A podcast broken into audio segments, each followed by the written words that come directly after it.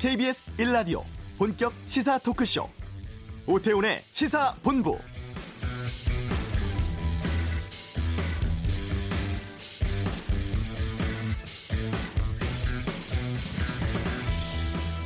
불과 열흘 전 대통령과 5당 원내대표가 만나서 입법과 예산에 초당적으로 협력하기로 했었습니다.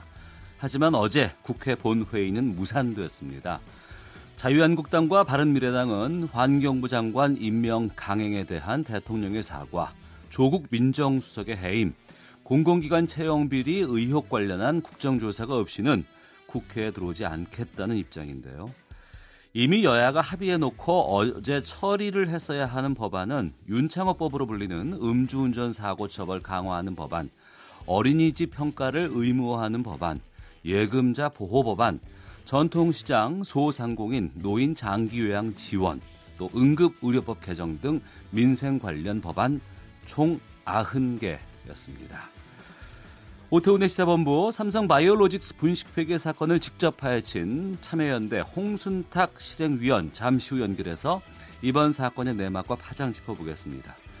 국회 파행과 자유한국당 내부 갈등 등에 대해선 정두원의 시사점에서 살펴보고요. 내외신 기자와 함께하는 와치독 뉴욕타임스발 북한 단거리 미사일 보도 논란 등에 대한 다양한 의견 듣겠습니다. KBS 라디오 오태훈의 시사본부 지금 시작합니다.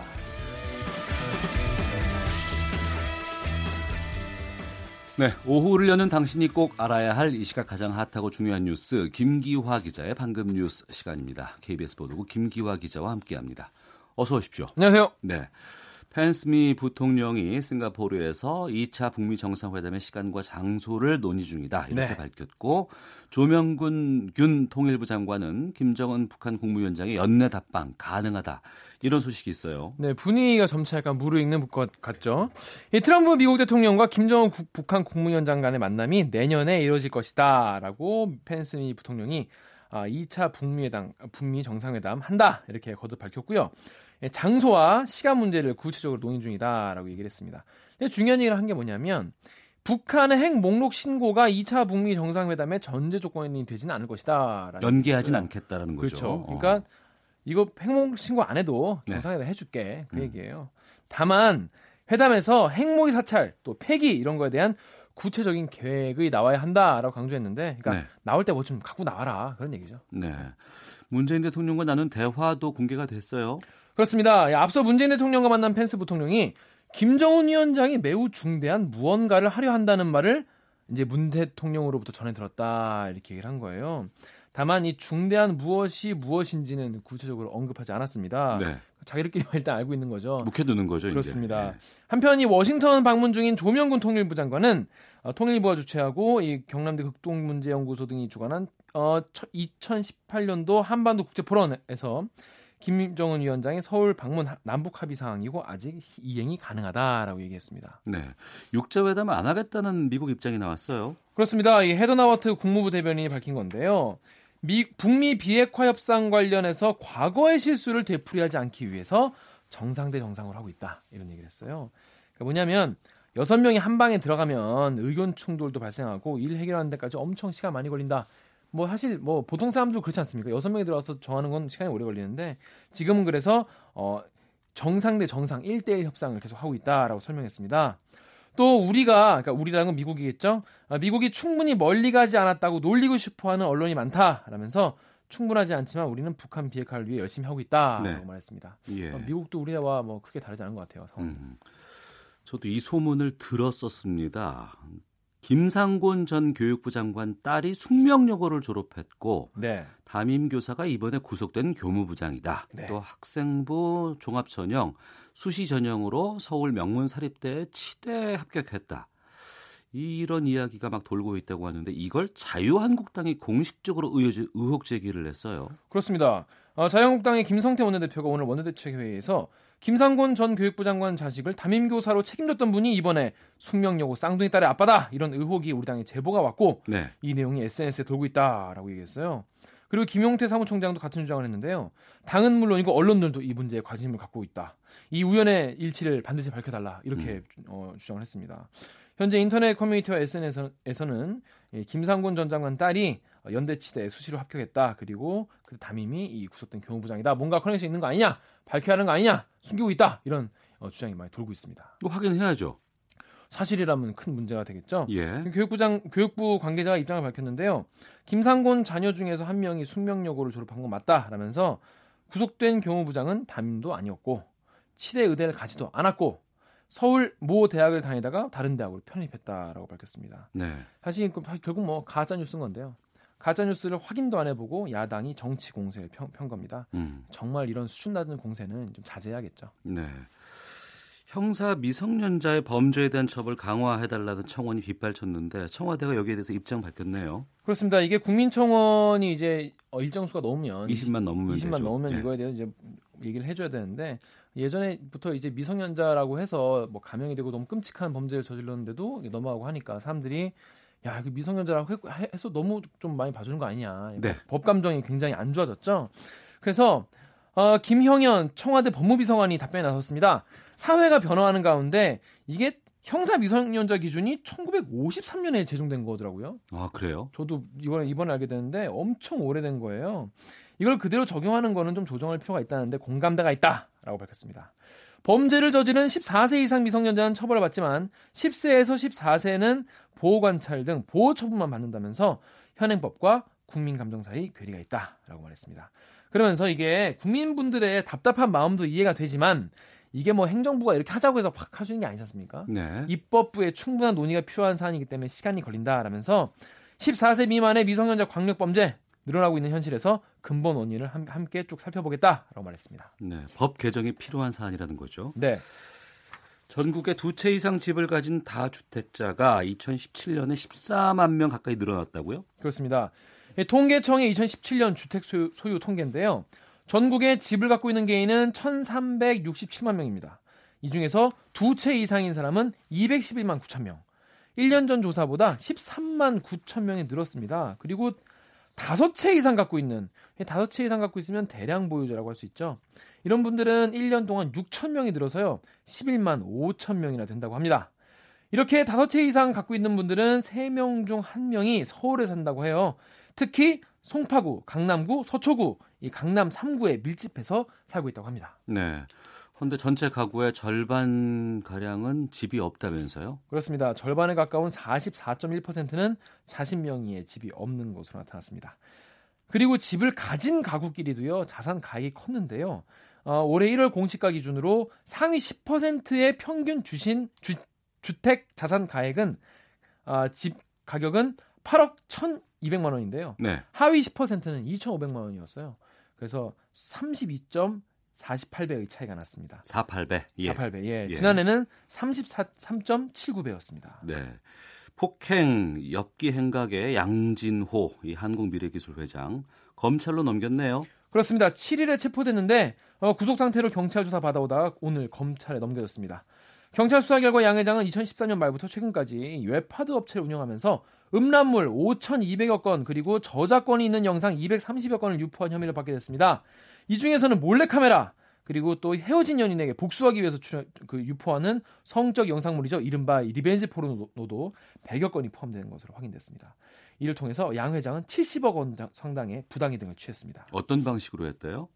이게 이게 약간 좀 악랄하다고 볼 수 있는데 이거를 열심히 이런 컨텐츠를 올리는 사람을 heavy uploader라고 하지 않습니까? 음. 이런 heavy uploader들한 heavy uploader들한테 인센티브까지 주면서 더 올려라, 더 많이 올려라 이렇게 부추긴 거예요. 어. 그리고 본인이 이런 거를 걸러내는 나 이제 막 몰카 이런 거 걸러내는 필터링 필터링 업체를 본인이 소유하고도 네. 필터링 효과가 높은 기술은 일부러 외면한 겁니다. 어. 그러니까 방치를 한 것이죠. 그래서 음란물 유통을 사실상 유- 주도한 것으로 보고 있습니다.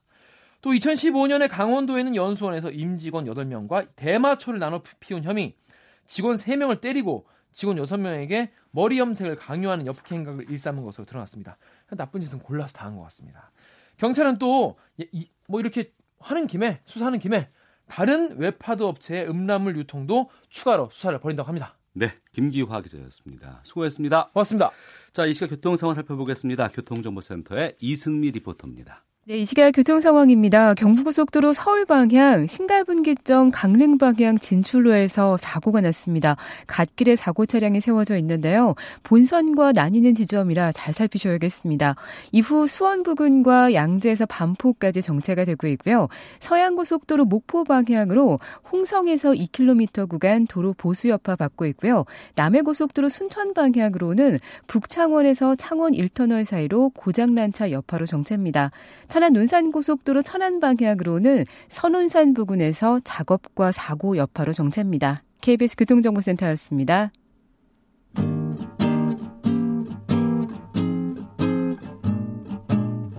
KBS 1라디오 오태훈의 시사본부 여러분의 참여로 더욱 풍성해집니다. 방송에 참여하고 싶으신 분은 문자 9730번으로 의견 보내주세요. 애플리케이션 콩과 마이케이는 무료입니다. 많은 참여 부탁드려요.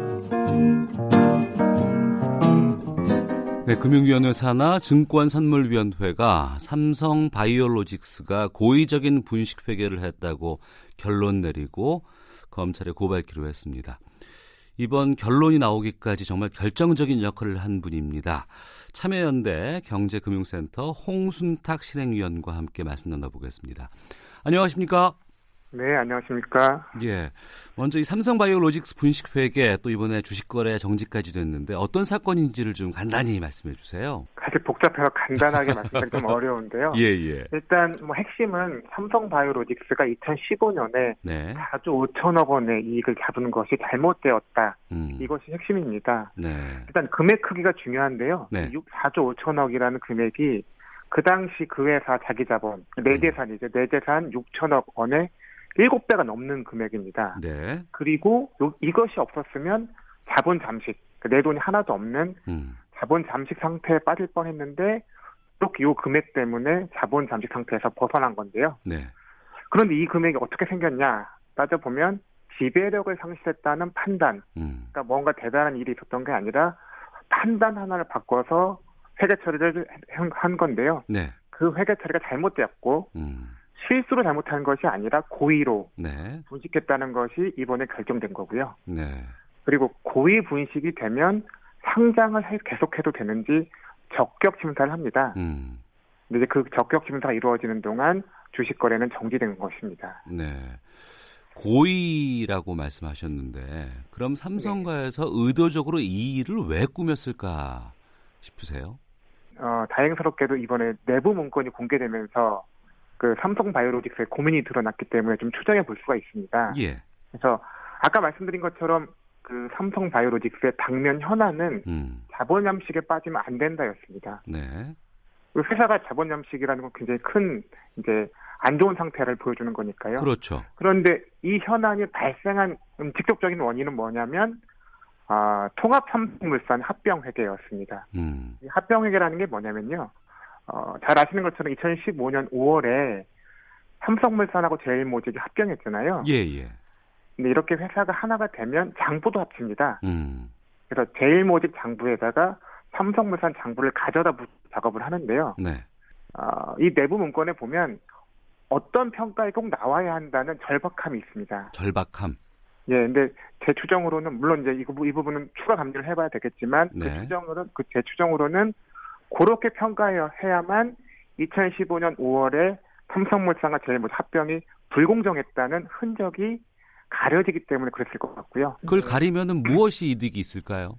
어쨌든 그 합병이 제일모직과 삼성물산 합병이 불공정했다는 논란이 계속 이루어졌잖아요. 예, 예. 국민연금 합병 찬성 결정도 뭐 사후에 밝혀지기 전이 전에도 이상한 것 아니냐라는 의문이 있었고요. 그랬습니다. 예. 그 합병의 정당성이 끊임없이 의심받고 있는 상황이었기 때문에 음. 흔적을 남기고 싶지 않았던 것 같고요. 네. 그래서 흔적을 최대한 가리려는 아, 장부상의 흔적을 가리려는 의도가 있지 않았나 싶습니다. 이 홍순탁 실행위원께서 이 부분을 파악해 본 게 정확히 언제쯤이었어요? 어, 2016년 12월이니까 예. 아, 그때 이제 최순실 국정농단 이제 국정조사 하면서 음. 국민연금이 왜 삼성합병에 찬성했는지 여러 자료들이 쏟아졌습니다. 네네. 네, 그때였죠. 어. 모집 가치를 따져보는 과정에서 삼성바이오를 가치를 따져봤는데 음. 매우 높게 평가가 되어 있더라고요. 예, 예. 근데 다들 아시는 것처럼 그때만 해도 초기 바이오 기업이었거든요. 그래서 음. 무슨 근거로 이렇게 높, 높이 평가했을까라고 삼성바이오로직스 장부를 들여다본 건데요. 예, 예. 그런데 이제 2015년에 순이익이 2조 원 가까이 나왔습니다. 어. 뭐 매출이 발생하기 전인데 예. 어, 왜 이런 이익이 생겼는지 들여다봤더니 앞에서 말씀드렸던 4조 5천억 원의 이익이 있었고요. 음. 그 이익을 잡은 근거가 너무 부실해서 이거 좀 문제가 있겠구나라는 라는 의문을 가지게 되었습니다. 네. 그 말씀하신 것처럼 삼성바이오가 잠재력 있는 회사일 수는 있습니다만 적자를 내오던 회사기 때문에 이익이 급등할 만한 상황은 없었고 그렇다면 갑자기 이익을 내도록 조작한 세력이 어디에 또 있지 않았을까 싶기도 하거든요. 음, 네. 그러니까 아까 제가 그 잠깐 말씀드렸지만 이제 범죄가 흔적을 남기듯이 불공정한 합병도 뭔가를 남기거든요. 네. 그거를 좀잘 그 수습하려다 보니까 음. 불가피하게 삼성 바이오로직스가 자본 잠식에 빠졌고요. 네, 네. 네, 음, 삼성 바이오로직스 입장에서는 그걸 해결하기 위한 다양한 또 다양하지만 불법적인 방법을 고민했는데요. 음. 그걸 어디다 보고했냐면 미래 전략실에 보고했습니다. 네. 그래서 삼성물산과 제일모직 합병도 그룹 차원의 이슈였기 때문에 음. 그걸 사후적으로 뒷수습하는 것도 그룹 차원에서 미래 전략실이 관리했다는 의심을 할 수 있는 증거가 이번 내부 문건에 또 나온 거죠. 네. 참여연대 홍순탁 실행위원과 함께 삼성바이오로직스 회계부정 사건에 대한 내막 또 파장에 대해 짚어보고 있습니다. 당장 이 주식 거래 정지가 됐잖아요. 네네. 이 주식 갖고 있는 분들은 좀 혼란스러울 것 같은데 이 매매 중지가 영업일로 최소 15일이고 내년 초까지 상장 폐지 여부를 두고 계속 상황 지속될 가능성이 있다면서요. 그 현재로서 좀 예측하기 어려운데요. 네. 사실 이 상황에 대해서 금감원, 금융위, 뭐 거래소 책임을 말씀하시는 분도 많은데 네. 사실 저는 이제 공은 삼성 바이오로직스에 넘어갔다고 생각합니다. 네. 어, 상장 유지 여부를 따질 때 음. 분식의 심각성 이것만 보는 건 아니거든요. 네, 네. 지배 구조의 투명성, 투자자 보호 이런 것도 봅니다. 음. 만약 그쪽에서 확실한 대책을 삼성 바이오로직스가 내놓으면 상장 유지 가능성이 높아지는 거고요. 예. 이를테면 이제 외부 감사에도 이번에 문제가 생겼잖아요. 네, 예. 그리고 이 그 문제는 경영진 그리고 대주주가 회계법인과 공모 또는 압력을 행사한 게 문제니까 음. 이제 앞으로는 삼성 바이오로직스의 감사에는 소액주주들이 뭐 선정할 수 있게 한다든지 네. 파격적이지만 음. 그리고 회계법인이 감사 결과를 소액주주들한테 직접 보고 설명할 수 있게 한다, 한다든지 예. 뭐 이런 식의 좀 그 뭐 현행 법규를 뛰어넘는 투자자들을 위한 그리고 지배적 구조의 투명성을 보여줄 수 있는 파격적인 장치들을 삼성 바이오로직스가 고민한다면 얘기는 달라질 수 있는 거니까요. 네. 네, 공은 제가 보기에는 삼성 쪽에 넘어가 있는 것 같습니다. 그러니까 뭐 안진이라든가 삼정이라든가 정말 그 굴지의 회계법인 전문가들이 여기에 있지 않았겠습니까? 네, 예. 그리고 충분히 분식 회계를 알았을 텐데 왜 이렇게 시장 가치를 터무니없이 평가를 해줬다고 보시는지요? 어, 뭐이 부분은 뭐 일단 현실을 말씀드리면 네. 안타깝게도 그 회계법인들의 독립성, 그러니까 대기업으로부터는 독립성이 없습니다. 음, 아, 이제 감사를 의뢰하는 회사 그리고 경영진으로부터 자유롭지 못한 건데요. 네네. 만약 회계법인이 일을 하는 과정에서 어, 경영진 또는 대주주의 뭐 횡령, 배임, 잘못된 회계처리를 알게 되었다고 했을 때 네. 이걸 다른 주주들한테 알려줄 방법이 없습니다. 어. 왜냐하면 경영진을 거쳐가야 되는 거죠. 예, 예. 그러면 문제가 있던 보고서는 경영진이 발행할 수 있도록 놔두질 않습니다. 네. 뭐 감사 부수는 당연히 못 받을, 못 받을 수도 있고요. 음. 내년 감사 계약은 당연히 못 하겠죠. 음. 그러니까 우리- 우리나라 현실이 감사를 제대로 하는 것보다 영업을 잘하는 게 우선인 환경에서 네. 이런 일이 발생하면 회계법인들이 대기업에 휘둘릴 수밖에 없고요. 음. 이게 좀 그, 안타깝지만 현실인 것 같습니다. 현실이 그렇다고 쳐더라도 잘못된 것이 드러났기 때문에 법적인 책임을 져야 되는 거 아닐까 싶은데요. 맞습니다. 뭐 제가 이 앞부분에 그 현실적인 어려움은 이제 같은 회계사로서 좀 말씀드린 거고요. 예. 근데 그런 제약이 있어도 지금 나타난 수준으로 공모해서는 안 됩니다. 지금 음. 삼성 바이오로직스 특히 분식 내부 문건을 보면 회계법인들이 협의, 자문 이런 것도 해서는 안 되는데 네. 그걸 넘어서서 공모 음. 또는 복잡한 회계 기준을 악용할 수 있는 방법을 설계해 준 것 아닌지도 의심이 되는데요. 네. 그렇다고 하면 이번 건에 대해서는 중징계가 지금 그 증선이는 회계법인에 대해서 좀 약한 징계를 내렸는데요. 네. 중징계가 불, 불가피할 것 같습니다. 음. 그 법인뿐만 아니라 법적으로 그 삼성 바이오로직스의 경영진들이라든가 아니면 민주당 박영진 의원이 주장했던 것처럼 뭐 삼성의 미래 전략실이 개입이 있었다면 여기에 좀 이렇게 관여했던 사람들 또 최종 지시한 뭐 이재용 부회장이라든가 삼성의 수뇌부들도 책임을 져야 되지 않을까 싶거든요. 어, 예, 지금 고의 분식이라고 결론이 나오긴 했는데 이게 수사를 하지 않고 이만큼 나온 겁니다. 네. 금감원은 무슨 압수수색을 한다든 이런 권한이 없거든요. 음. 그러니까 회사가 자발적으로 제출한 재료 자료만으로 여기까지 왔는데요. 네. 사실 더 큰 고의 분식이라는 더 나온 만큼 음. 더큰 그림, 더 어떤 의도가 있을 것이기 때문에 검찰 수사를 의뢰하는 것이고요. 예. 당연히 수사를 통해서 말씀하신 대로 어, 경영진 또- 또는 삼성의 미래전략실 이재용 부회장 관련성에 대해서는 어, 전모가 밝혀져야 된다고 생각합니다. 네. 뭐 미국이라든가 외국에서 이렇게 어느 기업이 분식 회계를 하다가 적발이 됐을 경우에 어느 정도의 처벌을 받았는지도 궁금하고 그런 사례가 있으면 좀 소개해 주시죠. 어, 미국에서 가장 유명한 분식 사건은 엘론이라는 어, 회사였고요. 예. 그 당시 그 분식 금액이 사실은 뭐 이번 금액보다 크지 않은데요. 음. 어쨌든 그 분식 그 사건으로 어 그 경영진들이 어, 사기, 내부자 거래 등으로 해서 어, 징역을 24년 정도 받았습니다. 네. 그리고 그 당시 감사를 했던 그 아더 앤더슨이라는 회계법인이 있었는데요. 예. 영업 정지를 당했습니다. 어. 일을 더 이상 일을 딸 수 없게 만들었기 때문에 예. 결국 파산하게 됐습니다. 음. 그러니까 우리나라랑 비교하면 굉장히 큰 차이가 있습니다. 그러니까 삼성 바이오로직스보다도 규모도 작았는데도 불구하고 경영진은 뭐 24년, 25년 이렇게 처벌을 받았고 징역 살고 네. 어, 그런 일이 있었던 거군요.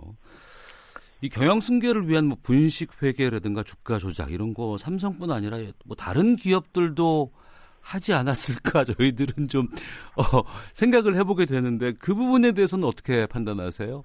재벌가에서 3세, 4세로 상속하면서 음, 계열사끼리 뭐 분할도 했다가 합병도 하고 이런 것들 참 많이 했습니다. 네. 근데 계열사끼리 하니까 음, 총수 일가 컨트롤할 수 있잖아요. 예, 예. 그러니까 최대한 총수 일가에 유리한 합병 구조를 만들어 왔습니다. 음, 그러니까 전체 조주를 위한 공정한 합병이 아니라 네, 총수 일가만을 위한 합병을 한 건데요. 음, 근데 그러면 그 과정에서 주식시장에 투자했던 수많은 개미들이 손해를 받고 네, 펀드를 통한 간접 피해까지 고려하면 그 피해자는 국민 대다수라고 봐야 될 것 같고요. 음, 그래서 더 이상 주식시장에서 이렇게 계열사 간 어, 불공정한 합병하면서 네, 헌법 상속을 하면 안 된다라는 음, 교훈을 좀 어, 대기업 자본들이 좀 알아 배웠으면 좋겠습니다. 네. 마지막으로 이 질문 드리고 마무리 짓도록 하겠습니다. 일부에서는 이렇게 대기업들이 이렇게 뭐 법적으로 문제가 됐을 경우에 경제를 위해서 뭐 차후에 이러지 말라고 얘기하고 대충 뭐 마무리 짓는 이런 것들이 그동안 비일비재 해 왔지 않았습니까? 예, 예. 이 사태가 뭐 우리나라 경제에 엄청난 영향을 끼치거나 이 정도의 우려까지도 있는 겁니까?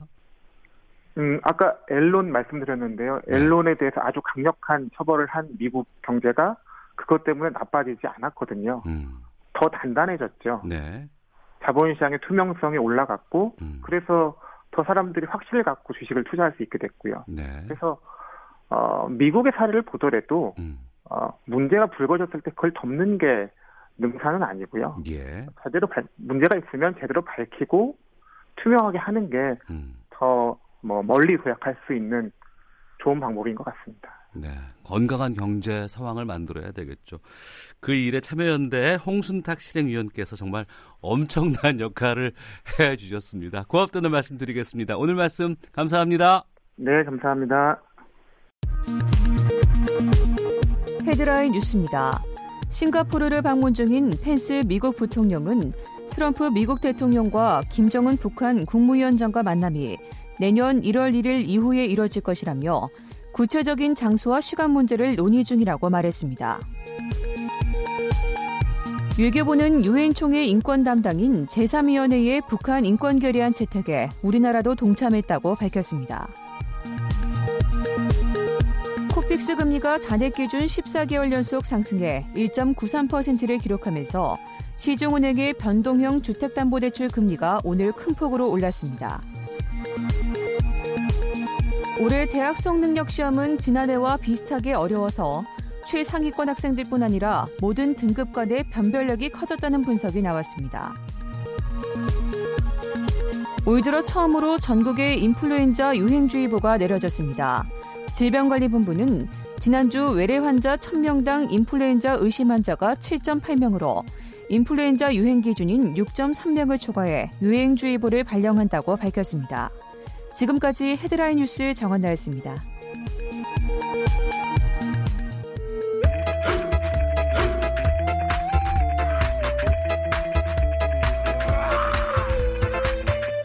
오태우래 시사 본부. 네, 한 주간에 있었던 정치 이슈들의 이면을 꿰뚫어 보는 시간입니다. 정두원의 시사점 시사점 정두원 전 의원을 연결하겠습니다. 안녕하십니까? 네, 안녕하세요. 예. 어제 국회 본회의가 파행됐습니다. 자유한국당과 네. 바른미래당이 이제 조국 민정수석의 해임 등을 요구하면서 본회의에 불참한 건데 이렇게 되면 네. 본회의가 당분간 어떻게 될까요? 어, 기약은 없죠. 어. 근데 이제 뭐 어떻게든 해결은 되겠죠. 네. 근데 어쨌든 자유한국당이 주장하는 이제 민정수석 해임 건의 건의가 아니라 이제 요구는 조금 명분은 약해 보여요. 예. 국민들이 야, 뭐 그거 맞다 그래야 되는데 뭐 음. 갸우뚱하는 것 같아가지고 예, 예. 오래 끌기는 힘들 것 같은데요. 네. 이번에 이미 여야가 합의한 법안들 무쟁점 법안이라고 네. 얘기를 하고 아흔 건이 이미 이제 올라와 있는 건데 이게 발이 묶여버린 상황이거든요. 묶인 게 아니라 그걸 인질로 삼는 거죠. 인질로 삼고 있다고 말씀하셨는데 그렇죠. 야당도 부담되지 않습니까? 이렇게 되면 부담이 되지만 지금 여당이 야당 때도 맨날 그랬어요. 어. 그러니까 부담되지만 자기네들이 네. 이제 요구 사항을 관철시키기 위해서 무리를 하는 거죠. 네. 그러니까 득실이 있는데 음. 요새는 정치가 이제 의식 수준이 국민들도 많이 바뀌어서 예. 그렇게 마냥 발목 잡는 거는 그렇게 이로운 것 같지는 않아요. 어. 그러니까 이제 옛날 구태를 반복하는 거죠. 예. 여야 공이 뭐 전에 다 한 번씩 해봤다고 말씀하셨는데 이 야당 쪽에서 국회 보이콧하는 것이 어떤 득들이 있고 어떨 때 이런 것들을 주로 시도하는지도 좀 궁금하거든요. 크게 볼 때는 남 잘 되는 걸 못 보겠다죠. 그러니까 우리나라 정치는 크게 볼때 네. 여야로 나누잖아요. 음. 그러면 다음 집권을 위해서 이제 상대방을 서로 잘하기 네. 내가 잘해서 집권해야지가 아니라 상대방을 잘하는 걸 막아가지고 상대방이 못하게 만들어서 집권하는 그런 행태를 계속 보여왔거든요. 어. 크게 보면 그렇게 볼 수가 있고 예. 두 번째는 이제 지금 뭔가 이거 말고 어. 이제 여당한테 좀 요구사항이 있는 거예요. 예, 예. 결국 협상에 들어갈 거 아니에요. 그럴 때는 꺼내놓겠죠. 어. 그, 그 요구사항이라는 건 여당을 공지에 좀 몰아넣고 정치적으로 좀 타격을 입힐 그런 것들을 해서 이제 다음 선거에 이제 좀 유리하게 좀 해보겠다. 어. 그런 계산이 있는 거죠. 그러면 정두원 의원께서 보시기에는 그 네. 자유한국당이나 바른미래당 쪽에 다른 속내가 있다고 좀 보시는 거네요. 제일 큰 거는 저거죠. 그러니까 뭐 채용 비리 국정조사 특위. 네. 그거는 지금 여당이 이제 들어와서 정, 비정규직 정규직화하면서 이제 생겨난 비리라고 보는 거예요. 네. 그러니까 이제 그걸 밝히면은 이제 여당이 타격을 입어서 음. 지지율이 이제 낮아지고 상대적으로 우리는 올라가고 해서 네. 총선 환경이 조금씩 좋아질 거다 이런 계산이라는 거죠. 어, 그러니까 지금 보이콧하는 이유가 한 세 가지 정도로 요약이 되는데 환경부 장관 네. 임명에 대한 대통령 사과, 그리고 네. 민정수석 해임 그리고 네. 이제 국정조사 요구 이건데 국정조사 요구 정도면은 모양 받고 들어올 수 있다 이렇게 보시는 거네요. 저는 그럴 것 같은데 여당에서 또 그걸 주기는 부담스럽죠. 왜냐하면 여당에서 또 특별재판부 설치하고 싶어 하잖아요. 그렇죠. 예, 예. 소위 사법농단에 대한. 예. 그러니까 이제 그걸 또 요구할 거란 말이에요. 그러면 어. 야당에서 이제 또 옥신각신하면서 또, 또 새로운 걸 또 꺼내 들 가능성이 있는 거죠. 아. 근데 어쨌든 그렇게 해서 절충해서 이제 다시 재개될 텐데 왜냐하면 야당도 이제 부담스럽고 국민 민심이 네. 예산안이라는 게 야당도 여러 가지 민원이 많이 있거든요. 예, 예. 그러니까 그거를 정부 안대로 처리하는 거는 야당이 이제 크게 손해 보는 거기 때문에 음. 어쨌든 예산 처리 전에는 합의를 볼 겁니다. 네. 그러면 다음 주쯤이면 복귀가 가능할까요? 네, 저는 그렇게 봅니다. 음, 알겠습니다. 지켜보도록 하겠습니다. 네. 전원책 변호사가 보수 네. 통합 추진에 나서면서 창당하겠다고 지금 나온 것 같아요. 또 현역 의원 그래요? 10여 명이 함께하는 포럼 꾸린다고 하는데 네. 혹시 이 얘기 좀 들어보셨습니까? 예, 뭐 기사에서 봤어요. 예, 예. 어떻게 보세요? 별로 될 것 같지 않은데요. 어. 지금 아시다시피 자유한국당 의원들이 새누리당 때 이제 뛰쳐나가가지고 그때는 무슨 미래당인가 만들었잖아요. 바른당인가. 예. 그러다가 다시 다 돌아왔잖아요. 어. 이게 이제 아니구나 싶어가지고. 예. 그런데 이 마당에 누가 또 새로운 당을 만든다 그러겠어요. 그러니까 음. 그건 제가 볼 때는 성립이 안 되는 얘기인데 네. 전 변호사가 뭘 착각하고 계신 게 아닌가 싶은데요. 어. 해촉 이후에 이렇게 창당 신당 창당 쪽으로 분위기를 바꾸는 것에 대해서는 이 전 변호사 행보가 어 뭔가 좀 그 뒤에 무언가 있지 않을까라는 생각이 들기도 하는데 그렇게는 안 보시네요. 그러니까 뭐 창당을 하려면 네. 그만한 지도력이 있어, 야 되고 지도력은 어디서 나오냐면 아 그 사람한테 가면은 내가 다음 선거에서 당선이 되겠다 이런 게 지도력이거든요. 근데 네. 저는 즉 변호사가 무슨 누구를 당선시킬 수 있는 힘을 갖고 있지 않잖아요. 그러니까 어. 그게 안 되는 거죠. 그러니까 뭐 이렇게 선언은 했지만 흐지부지하다 그냥 정리될 것 같다. 그럴 것 같은데요. 예. 예, 다들 약속은 했는지 모르지만 어떻길래 예. 약속을 못 지킨다고 그러면서 이제 핑계를 대겠죠. 아 현역 의원 10여 명이라는 게 뭐 대충 예. 아예 뭐 함께 뭐뭐곧 뭐, 뭐 가죠 뭐 이렇게 예. 얘기는 했지만 예. 정작 갈 사람은 없는 것 같다. 예, 저는 그렇게 봐요. 아 알겠습니다. 그리고 자유한국당 비대위에서는 해촉된 전원책 변호사의 후임으로 금융 네. 전문가인 오정근 교수를 내정했다는 기사가 나왔어요. 음, 음. 김병주 위원장 글쎄요 오정근 교수와 함께 무엇 앞으로 할 수 있을까요? 별로 할 수 있을 게 없, 없어 보여요. 그러니까 동력을 잃었죠. 예. 시간도 이제 얼마 안 남았고. 어. 왜냐하면 그걸 누가 뒷받침해 줘야 되는데 네. 당내에서 아무도 뒷받침해 주지 않고 다들 이제 전당대 준비로 다 돌아섰거든요. 네. 그러니까 이제 김병준 비대위원장은 의식을 하지 않는 거예요. 이제는 권위가 이제 없어진 거예요. 예, 예. 음, 그러니까 뭔 일을 하겠어요. 어. 그러니까 이제 결국 전당대 준비 정도 역할만 하고 마무리될 것 같은데요. 어, 애초에 시작했을 때 뭐 인적 쇄신이라든가 이런 요구들은 아무것도 관철되는 것은 없고 아니, 이제 남은 여태까지 것은 뭐 했냔 말이죠. 예. 그러니까 그 동안에 뭐 비전과 좌표를 설정한다고 100일 넘게 그러고 다니셨는데 뭐 그동안에 비전과 좌표가 뭔지도 아직 잘 모르겠고 음. 인적 쇄신도 뭐 시켜놨더니 전 모양 돼버렸고. 네. 하여간 두 분이서 음. 전 변호사를 포함해서 사실 정치를 본인들이 하기 때문에 일이 안 되는 거예요. 네. 본인들이 정치를 안 하겠다 그래야지 일이 되는데 어. 지금 정치를 하겠다는 마당에 누가 그 권위를 인정해 주니까 무서워하지 않죠. 예. 총선이 임박해서 이제 비대가 생겼다 몰라도. 어, 정동 의원께서 저희 네. 이 시간에 그 전에 네. 종쳤다라는 발언 일찌감치 하신 네. 기억이 나는데 네. 이거 다 그렇죠. 예상하신 것 같아요. 우리가 처음 방송할 때 그런 말을 했죠. 예, 예. 예. 그 저도 보니까 안 되겠더라고요. 음. 두 사람이 전혀 케미가 안 맞아가지고. 네. 네, 그래서 그렇게 얘기한 거죠. 네. 그럼 이제 비대위는 뭐 남은 일이 뭐 전당대회 치르는 거 준비하는 거 정도밖에는 안 남은 아니, 것 뭐 같은데. 하겠다고 몸부림 칠 겁니다. 예. 그렇지만은 이제, 그 누가 그걸 호응을 안 해주죠. 음. 이런 상황에서 지금 네. 자유한국당에 네. 입당하지 않고 이제 활동을 재개한 황교안 전 국무총리 네. 그 오세훈 전 서울시장을 두고서 김성태 네. 대표가 비난을 했다고 하는데 네. 이 부분은 어떻게 보시는지 궁금하네요. 글쎄, 그러니까 이제 왜 뭐 이렇게 좌고면하고 머뭇거리고 눈치 보느냐 그 얘기인데 맞는 얘기죠. 음. 지도자가 될 사람이 네. 그런 식으로 이렇게 눈치만 보고 있으면 돼요. 뭐 음. 결단을 내려서 뭐 하려면 하든지 말든지. 네. 그러니까 전부 다, 다 지금 그 정도밖에 안 되는 겁니다. 지도자는 어. 그렇게 하면 안 돼요. 자기가 네. 딱 결심을 해서 이끌고 가는 그런 힘을 보여줘야지. 저 집이 잘 되면 들어가고 저 집이 잘 안 되면 좀 생각해 보겠다. 뭐 이래가지고 무슨 지도자가 되겠어요. 어, 그러니까 보수를 이렇게 규합할 수 있는 인물이 지금은 안 보이는 거지 않습니까? 없어요. 없다. 없어요. 안 보이는 게 아니고. 네, 네. 어. 디서 하늘에서 떨어지는 것도 아니고 그렇기 예. 때문에 저는 총선 때까지 이런 상태로 가고 네. 총선 끝나서 이제 좀 폭망한 다음에야 어. 폐허 위에서 새롭게 이제 세우는 거죠. 아. 그때 가면 정신 차릴 겁니다. 무너져야 정신 차릴 수밖에 네, 없다. 예. 지금 현역의원들이 많으니까 예. 현실을 체감을 못 해요. 예.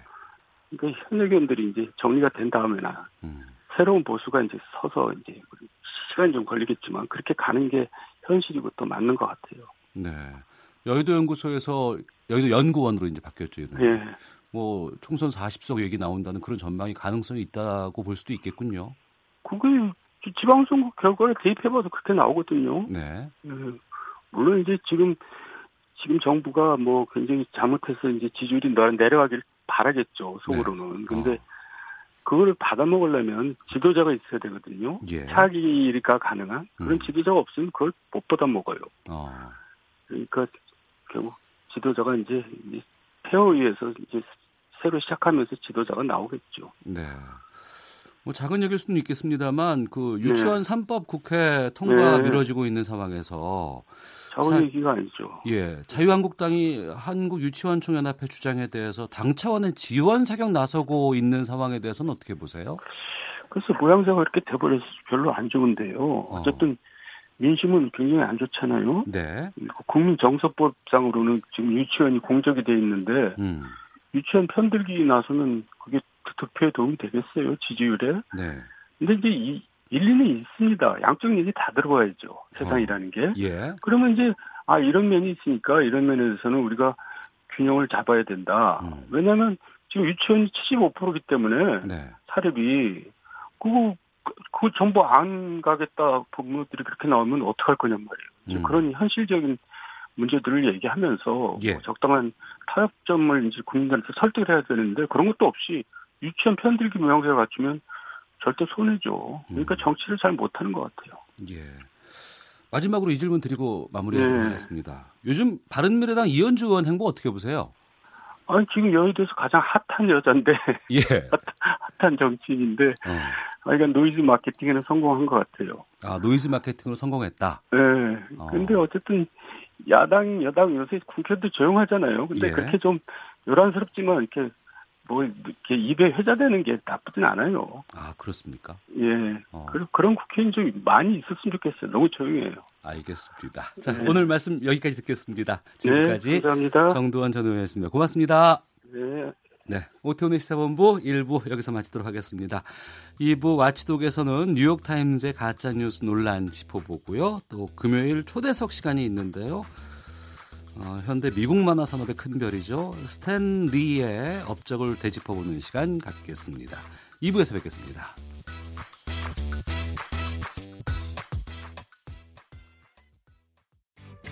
야, 아 왜? 점심시간에 뭐하냐? 자야지. 야, 그러지 말고 이거 한번 들어봐. 아, 뭔데? 지금 당장 라디오를 켜봐 나른한 오후 깨울 시사 토크쇼 모두가 즐길 수 있고 함께하는 시간 유쾌하고도 신나는 시사 토크쇼 오태훈의 시사본부. 네, 금요일 2부 한 주간의 언론 보도를 분석하고 비평하는 정상근 알파고의 watchdog 감시견 시간입니다. 정상근 전 미디어오늘 기자, 자만 아메리카의 알파고 시나씨 외신 기자 두 분과 함께합니다. 두 분 어서 오십시오. 예, 안녕하십니까. 예. 미국 싱크탱크 전략 국제문제연구소 CSIS의 전략 보고서를 인용해서 북한이 미신고된 미사일 기지를 운영 중이라는 뉴욕타임스의 보도가 나왔는데 논란이 뜨겁습니다. 뉴욕타임스는 북한이 그동안 대규모 기만 전술을 펼쳐왔다면서 이 숨겨진 기지에서 탄도미사일 프로그램을 개발 중이다 이런 보도를 했는데 그런데 이 사진이 찍혔을 당시가 북미 싱가포르 합의가 있기 훨씬 전에 촬영이 됐고 미사일 기지가 맞더라도 이 합의 대상이 아니라서 이 보도가 부정확하다 이런 반론이 있습니다. 정상훈 기자, 먼저 이 보도 네네. 내용이 구체적으로 어디가 문제라는 건지를 좀 알려주세요. 예, 이 한미 안팎에서 제기되는 지적은 이렇습니다. 일단 첫 번째는 아까 처음에 말씀하신 대로 CSIS가 북한의 숨겨진 미사일 개발 근거로 제시했던 위성 사진이 있는데 네. 이 위성 사진이 올해 3월에 촬영된 사진이다. 음. 그러니까 이거는 북미 정상이 만나기 전에 심지어 남북 정상이 만나기 전에 찍힌 사진이다라는 겁니다. 그래서 실제로 그 우리나라의 어느 언론이 이 미국 CSIS 측에 아니 왜 이때 사진을 썼냐, 뭐 네. 뭐 조금 그 뒤에 그러니까 최근 사진은 없냐 이렇게 어. 질문을 했는데 네. 이 CSIS 측에서는 이게 낙엽이 너무 많이 깔려서 좀 어. 분간이 어려웠다라고 답을 했다라고 하, 합니다. 그래서 미사일 기지 자리야 뭐 그대로 있겠지만 뭐 이게 가동이 되고 있는지 음. 아닌지 일단 알 수가 없다라는 점이 첫 번째 반론이었고 네. 이두 번째는 그 뉴욕 타임스가 이 보도를 하면서 이 북한이 미신고 미사일 기지를 운영하고 있다라고 보도를 했는데요. 네. 어, 북한은 미사일을 신고하거나 폐기하겠다는 약속을 한 적이 없다라는 반론입니다. 음. 북미가 지금 협상 중에 있잖아요. 그래서 네. 일단 합의된 내용은 그 당시 싱가포르 회담 결과가 다인데 여기에 이제 미사일 기지를 신고하겠다거나 뭐 미사일 운용을 포기하겠다거나 뭐 이런 내용이 없었다라는 겁니다. 어, 그리고 마지막은 CSIS 측이 공개한 이른바 삭감몰 기지가 숨겨진 기지다라는 음. 보도였는데 네. 이게 숨겨진 기지도 아니었다라는 반론입니다. 그러니까 여기서 그 2016년에 단거리 미사일이 두 발이 발사가 됐는데 이미 그때 이 존재를 뭐 한국 미국이 다 알고 있었다라는 음. 거, 거고요. 어, 그리고 한편으로는 김정은 북한 국무위원장이 뭐 그 즈음에서 이곳을 방문을 한 적이 있는데 이때 북한의 TV에서도 그 공개가 됐던 장소라는 점입니다. 그러니까 미신고도 아니고 뭐 숨겨진 것도 아닌데 어, 뉴욕타임스가 숨겨진 미신고 기지라는 표현을 썼다라는 것이 이 비판의 요체입니다. 네. 그러니까 뉴욕 타임즈 보도에 나온 그 기사에 나온 여러 가지 단어들이 의도적이지 않느냐 뭐 이런 얘기가 나올 수 있다는 것이죠. 그렇죠. 이제 팩트가 아니라 그 어. 해석에 의해서 선택된 단어라는 것이죠. 트럼프 대통령도 트위터에다가 가짜 또 가짜 뉴스다 뭐 이렇게까지 얘기를 했는데 네. 알파고 기자가 보셨을 때 이 뉴욕 타임스 기자 어떻게 평가하세요? 제 보기엔 이번 그 오버 사건 뭐 가짜 뉴스 어, 어. 문제는 뉴욕 타임스보다는 그 전략 그 뭐 뭐로 CSIS. 그렇지 CSI 국제 전략 국제 문제 연구소에서 나온 음. 그 연구 발표의 문제가 있었거든요. 그래서 아, 연구 보고서에서 예. 어. 이제 교수들이 아니면 연구원들이 네. 어떤 연구 발표를 내면 기자들이 그걸 또 가서 이렇게 팩트 체크를 안 하거든요. 음. 저도 이때까지 뭐 연구원들에서 나오는 그 발표문을 가지고 기사를 쓸 때는 또 어떤 교수한테 보여주고 이거 맞느냐 틀리냐라고 안 따지거든요. 기관에서 그 연구소 같은 곳에서 보도자료 뿌리게 되면은 그 보도자료를 기반으로 해서 기사를 음. 그렇죠. 쓰지. 아. 주로 그렇게 쓰는 거고 그래서 이번에 대해 뭐 뉴욕 타임스도 네네. 네. 그대로 받아서 쓴 거예요. 어. 근데 이 지뢰를 왜 뉴욕 타임스가 밟았고 왜 나머지 미국 언론들이 안 밟았냐면 예. 이 연구소가 조금 북한에 대해서 특히 최근에 와서 한미 협상에 대해서 살짝 의구심이 있는 음. 연구소 이게 그렇게 제가 알기로는 빅터 차 교수님이 좀 약간 영향을 미쳐서 나오는 연구 음. 그 연구 발표문으로 알고 있는데 네. 빅터 차 교수님도 저는 서울대학교에서도 한번 강연을 들은 적이 있었는데요. 예, 예. 그 북한에 대해서 살짝 좀 약간 에, 독수리 편, 음. 뭐 비둘기 편보다는 독수리 매파. 편. 예. 살짝 그쪽 분이시니까 음. 이런 에, 발표문이 나왔는데 나머지 언론들이 좀 약간 의기심을 가지고 살짝 좀 약간 시간을 두고 발표를 그 보도를 안 했지만 네. 뉴욕 타임스는 했다는 거죠. 음, 미 조지아대 명예교수인 박한식 교수가 저희 지난 수요일에 인터뷰를 네. 했을 때도 음. 그 미국의 매파 쪽에 이런 정치적인 것에 대해서 어, 신경을 써야 되고 관심이 있게 음. 살펴봐야 된다라는 의견도 주신 적이 있었는데 이 뉴욕 타임스의 신뢰성은 외신의 수, 뭐 기준 아니면은 뭐 이렇게 영향력 네. 어느 정도로 보세요? 아니 이제 뉴욕 타임스, 워싱턴 포스트 그리고 이제 월스트리트 저널 이 세개 언론이 네. 전 세계 언론에다가 영향을 미치죠. 음. 한국에서도 진짜 뭐라고 해야 되나 자신을 내가 국제부 기자가 되겠다고 이렇게 마음을 먹지 않는 네. 국제부 기자라면 음. 직접 가, 자기 기사를 안 써요. 그냥 뉴욕 타임스나 아니면 와싱턴 포스트에 나오는 기사를 음. 한국말로 번역해서 쓰더라고요. 네. 그래서 이런 영향을 미치는 전 음. 세계적으로 영향을 미치는 언론사인데 신뢰성은 있긴 있어요. 네, 이거는 네, 네. 에, 왜냐하면 특히 뉴욕 타임스는 이념이 없어요. 음. 그냥 뉴 뭐라고 해야 돼? 뉴스 사업군이라고 해야 되나요? 네, 네. 그러니까 구, 구도 뭐, 에, 광고보다는 음. 구독료 음. 그걸 가지고 먹고 살고 그걸 가지고 명예를 세우, 내세우니까 네. 때로는 진보 글, 때로는 보수 글 좀 약간 종파를 가지고 좀 약간 어, 얼마나 큰 파급을 가진 것을 가지고 음. 기사를 내는 스타일이에요. 거기는. 네. 어, 이번 보도에 대해서 정상 기자는 어떻게 판단하시는지? 저는 좀 뉴욕 타임즈가 과하다라는 생각이 좀 들었는데 네. 뭐 뉴욕 타임즈에서 막 이런 숨겨진 미사일 기지가 나왔다 이런 보도가 나왔다고 하길래 뭔가 이 북한에서 몰래 또 핵 개발을 하거나 음. 아니면 또 뭐 ICBM을 개발하거나 뭐 이런 건 줄 알았는데 그게 사실은 큰 일이죠. 네, 네, 예. 그렇죠. 근데 정작 보니까 그러니까 미사일 기지 뭐 일종의 포대라고도 할 수 있는 거를 두고 좀 미신고된 기지라고 했던데 음. 사실 좀 어느 나라가 좀 이렇게 자기 미사일 기지를 얻다가 또 신고할 때도 없고 좀 그런 좀 애매한 부분이 있지 않습니까? 그래서 네. 이거 보면서 좀 뉴욕타임즈답지 않은 좀 음. 왜곡 아니면 편파 보도라고 네. 저는 그렇게 느꼈습니다. 예. 그 미국 언론들이 네. 친 트럼프 반 트럼프로 좀 많이 나뉘고 거기에 네. 따라 서양들이 좀 어, 또 보도 태도도 갈린다고 하던데 이 뉴욕 타임스는 어때요? 부, 그 보수나 진보 언론 쪽에서의 북핵 문제 입장에서 뉴욕 타임스라는 회사를 가지지 않고 그 뉴욕 타임스 소속 기자들 위주로 얘기를 하자면 음. 진보에 가깝다고 할 수가 있어요. 근데 그 회사 쪽에. 자체가 어. 이렇게 진보냐 보수냐라고 할 만한 회사가 아니에요. 음. 말 그대로 그냥 뉴스 사업만 하는 네. 에, 어떤 뉴스가 큰 파격을 일으킬 건지를 가지고 뉴스를 쓰는 스타일이니까 음. 이렇게 딱히 이렇게 침 트럼프 판 트럼프라고 하기도 좀 약간 어려운 언론사라고 음. 우리가 알고 있어요. 네. 이번 기사가 나온 시점이 네네. 그러니까 펜스 부통령이 강경 발언 북한 내에서 상당히 강경한 입장을 많이 그동안 표출했던 인사였고 네네. 또 그러한 발언 즈음에서 터진 기사였기 때문에 북한을 다분히 좀 옥죄 수 있는 그러한 기사였던 부분이 있을 수 있고 네.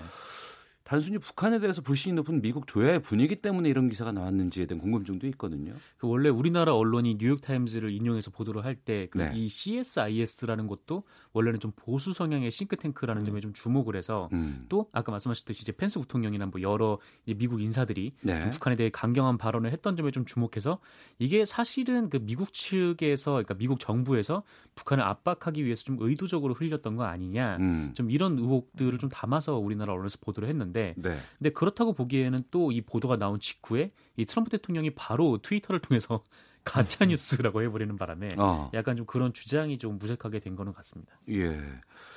그 정확한 시시비비를 좀 가리지 않고 재인용해서 논란을 증폭시키는 부분들도 좀 문제가 아닐까 네. 싶거든요. 네. 외신을 다룰 때. 당장에 우리가 그 현장을 바로 가볼 수 있는 것도 아니고 음. 앞서서도 뭐 연구소에서 보고서가 나왔을 때 이거를 보도자를 근거해서 보도를 하지 팩트 체크를 다시 먼저 시작하진 않기 때문에 이런 어려움들은 어떠셨어요? 아니 그런 일 많이 자주 일어나요. 예를 들면 제가 기자로 맨 처음에 지직을 했을 때도 네. 그 필리핀에서 무슨 총기 난 사건이 있었거든요. 총기? 뭐 이렇게 어떤 단체가 어떤 사람들을 죽였어요. 음. 근데 AFP가 이걸 뭐 이제 남부에 있는 테러리스트 무슬림 테러리스트들이 일으켰던 사건이다 이렇게 날려버렸는데 네. 한국 언론은 그대로 받았어요. 음. 근데 하루 지나가야지 AFP가 이거는 남부에서도 일어나지도 않고 중부 지역에서 일어났고 그리고 부족끼리 싸움이라는 것도 나왔는데 음. 그거 이제 종종 보도를 냈는데 네. 한국에서 그걸 다시 한번 받아서 했어야 됐는데 그냥 그 하루 전에 있었던 부, 보도 내용을 갔거든요. 음. 그래서 이제부터는 이제 한국도 나름 국제적으로 영향력이 생기 생기고 부상하는 나라인데 이제 자기만의 국제부를 다루는 음. 미국의 시선 아니고 유럽의 시선 아니고 일본, 중국의 시선 아니고 자기만의 시선을 만들어야 되는 시기가 아닐까 싶어요. 이번 계기로. 네. 앞서서 말씀하신 그 매체도 AFP라고 하셨기 때문에 네. 공신력이 있는 통신사 그렇죠, 아니겠습니까? 그렇죠. 이번 같은 경우도 이제 좀 우리가 봤을 때 출처가 잘 모르는 경우일 경우에는 좀 어 이건 아니지 않나 한번 네네. 확인해 보겠다라고 하지만 뉴욕 타임스 발로 나오고 이렇게 된다 그러면은 좀 유명한 외신이라면 일단 믿고 보는 이런 것들도 좀 있죠. 뭐 그렇죠. 뭐 이번 뉴욕 타임스 문제가 있긴 했지만 그렇다고 해서 앞으로 이제 뉴욕 타임즈 기사를 뭐 불신할 수 있다 뭐 음. 그렇게 볼 수는 없는 거고. 예. 어쨌거나 미국의 뉴욕 타임즈라면 공신력 있는 매체긴 하니까. 근데 결국은 아까 알파고가 얘기했던 그게 중요한 것 같은데 어. 그 나라의 뭐 특별한 시선을 그냥 그대로 백, 그 따라가거나 베끼는 게 아니라 우리만의 시선으로 이거를 보고 또 팩트 체크를 해야 되는데 음. 사실 뉴욕 타임스의 이번 보도 같은 경우에도 좀 미신고된 미사일 기치다라고 하면은 좀 약간 의구심을 갖고 한번 들여다봤어야 되는데 이거를 그대로 그대로 우리나라 언론이 또 가져다 쓰고 네. 또 여기에 대해서 청와대의 반박이 나오면 이 청와대가 왜 그 북한의 입장을 대변하느냐 이렇게 어. 약간 좀 이 냉전 시대 이데올로기에 기댄 좀 반공적인 그런 보도가 나오고 이런 부분들을 봤을 때좀 네. 우리나라 언론들이 이 팩트를 가지고 좀 얘기를 하는 좀 그런 풍토가 좀 만들었으면 좋겠다. 좀 이런 생각도 같이 들었습니다. 알겠습니다. 자, 정상근 전 미디어오늘 기자, 자만 아메리카의 알파고 신하 외신 기자와 함께 한 주간의 미디어 비평 이어가도록 하겠습니다. 미국, 아, 이것도 미국이네. 미국 CNN 방송이 백악관이 자사 기자를 출입 정지한 것에 대해서 트럼프 미 대통령도 6명을 상대로 어, 미국 지방법원에 소송을 제기를 했습니다. 지난 7일 중간선거 결과를 설명하는 기자회견에서 아마 이 화면을 보신 분들이 좀 계실 것 같아요. 네. 트럼프 대통령이 CNN 출입 기자 짐 아코스와 설전을 벌였고 이후에 백악관은 이 아코스타의 출입증을 정지시킨 후에 이를 압수했다고 하는데 백악관이 언론인 특정 기자를 출입 정지시키고 방송사가 또 소송을 제기하고 또 백악관이 언론인 출입 규제 재량권이 있다면서 맞소송을 제기했다고요? 네, 그렇습니다. 뭐 아까 말씀드렸듯이 그 중간 선거 이후에 기자회견을 했는데 네. 이짐 아코스타 기자가 약간 좀 트럼프 대통령이 답변하기 어려운 질문들을 몇 개 한 모양이에요. 그래서 그랬던 이제 트럼프 대통령이 뭐 나라는 내가 경영할 테니까 음. 뭐 당신은 당신네 회사나 잘 굴러가게 하라 이렇게 감정적으로 대응을 했고 네. 또 거기서 또 아코스타 기자가 멈추지 않고 뭐 추가 질문을 하다가 이게 트럼프 대통령이 그만 질문하고 앉아라 하면서 이 백악관의 여성 인턴이 가가지고 마이크 마이크를 예, 마이크 네. 가져오려고 했는데 안 놔줬어요. 네. 또. 기자니까 이제 더 질문을 하려고 놔주 지 않은 거죠. 근데 네. 백악관이 그 화면에서 일부분만 좀 클로즈업을 해가지고 음. 마치 이 백악 그 백악관의 여성 인턴 사람을 좀 이제 터치를 한 것처럼 음. 그렇게 묘사를 하면서 이게 출입 정지다 이렇게 그 사레선스 대변인이 이렇게 말을 해버렸어요. 근데 네. 뭐 이후에 뭐 다른 언론에서 그 화면 전체를 다시 보도한 걸 보면은 그냥 뭐 실례한다, 뭐, 뭐 미안하다, 막 이렇게 하면서 좀 마이크를 뺏기지 않으려고 했던 음. 행동이었거든요. 네, 네. 그래서 이런 좀 약간 좀 총국 같은 일이 벌어졌는데 또 여기에 대해서 이제 CNN에서는 뭐 이거를 뭐 우리가 제대로 이제 문제 제기하지 않으면 앞으로 모든 언론들에게 위축 효과가 있지 않겠냐 이렇게 어. 출입 정지를 시키고 또 뭐 하는 거에 대해서 그래서 네. 이제 고소를 하게 된 거고 백악관은 또 이제 여기서 맞대응하는 좀 그런 상황이 벌어지게 됐습니다. 미국의 언론들하고 트럼프 대통령하고 사이가 안 좋은 건 뭐 익히 잘 알고 있었습니다만 네. 이렇게 소송을 한 건 처음 아닌가 싶거든요. 예, 이제 소송 지금 여기서는 웃긴 거 뭐냐면 조작을 하지 않았다면 네.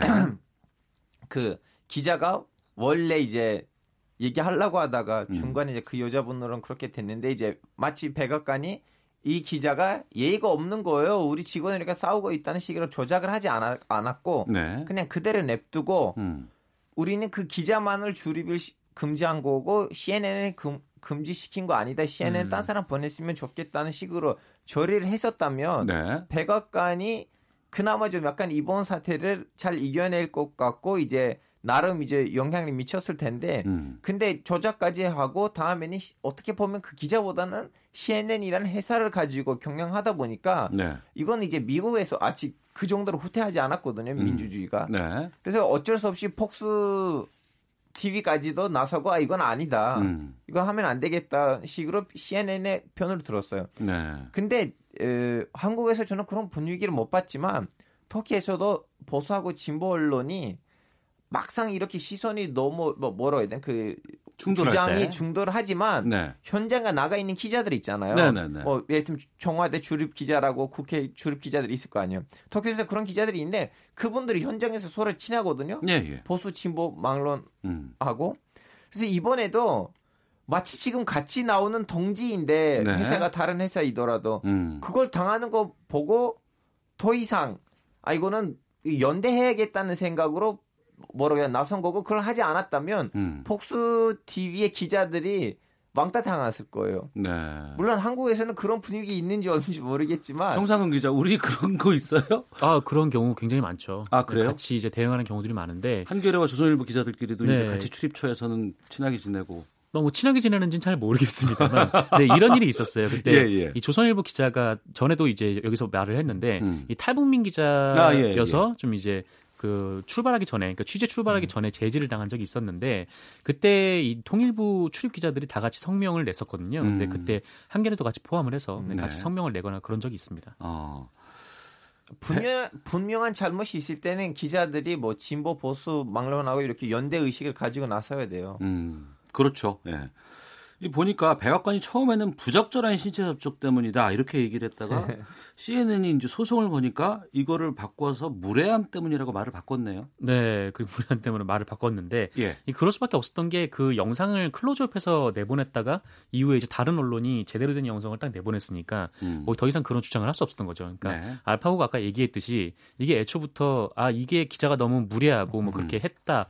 라고 해서 그런 이유를 댔으면 모르겠는데 이게 뭐 없던 일을 만들어 버리니까 백악관이 좀 곤란해진 상황이고 말을 바꾸게 됐죠. 근데 네. 아마 백악관으로서도 그러니까 기자가 질문을 하는데 그 질문이 좀 기분이 안 좋았다라고 해서 이렇게 뭐 출입 정지를 음. 시키기는 본인들도 아마 좀 민망했을 거예요. 그래서 음. 이런 핑계거리를 찾은 것 같은데 네. 결과적으로 굉장히 부적절한 일이 된 거죠. 아니 예전에 이런 일이 있었는데 그냥 트럼프 대통령은 그래 너 질문을 받았지만 답변 안 할 거야 하고 음. 깍 거기서 끊어버리긴 했었는데 그때까지 문제 네. 제기가 안, 안 됐었거든요. 예. 근데 이번에는 너무 좀 약간 많이 빡친가 봐요. 괜찮은 용어인가요, 이거? 아 근데 이 아, 그 아코스타 기자라는 사람이 많이 나갔다고 이제 정리 아, 예, 많이 나갔습니다. 네. 빨간 라인을 넘었다는 네. 의미죠. 네. 근데 이 아코스타 기자라는 사람이 네. 예전부터 좀 전력이 상당하더라고요. 아, 그러니까, 아 그래요? 네.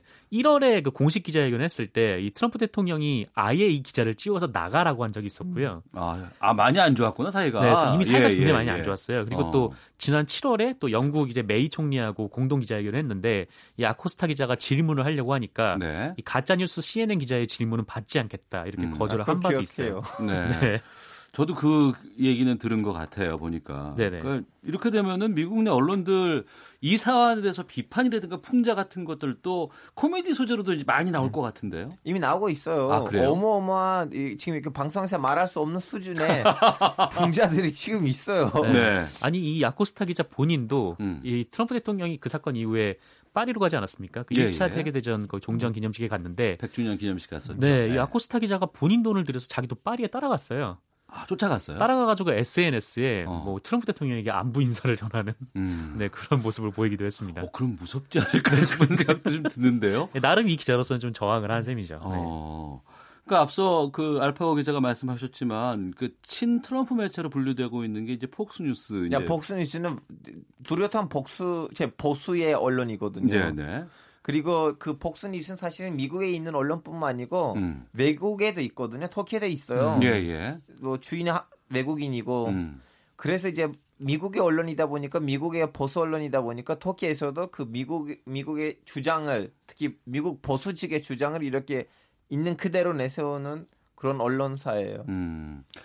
대통령 또 유력 언론인이 어, 유력 정치인이 네네. 언론을 이렇게 좀 적대적으로 결정이 되고 네. 이런 성향이 드러나 버리면 시간이 지나고 나면 누구에게 이게 유리할까요? 어떻게 보세요?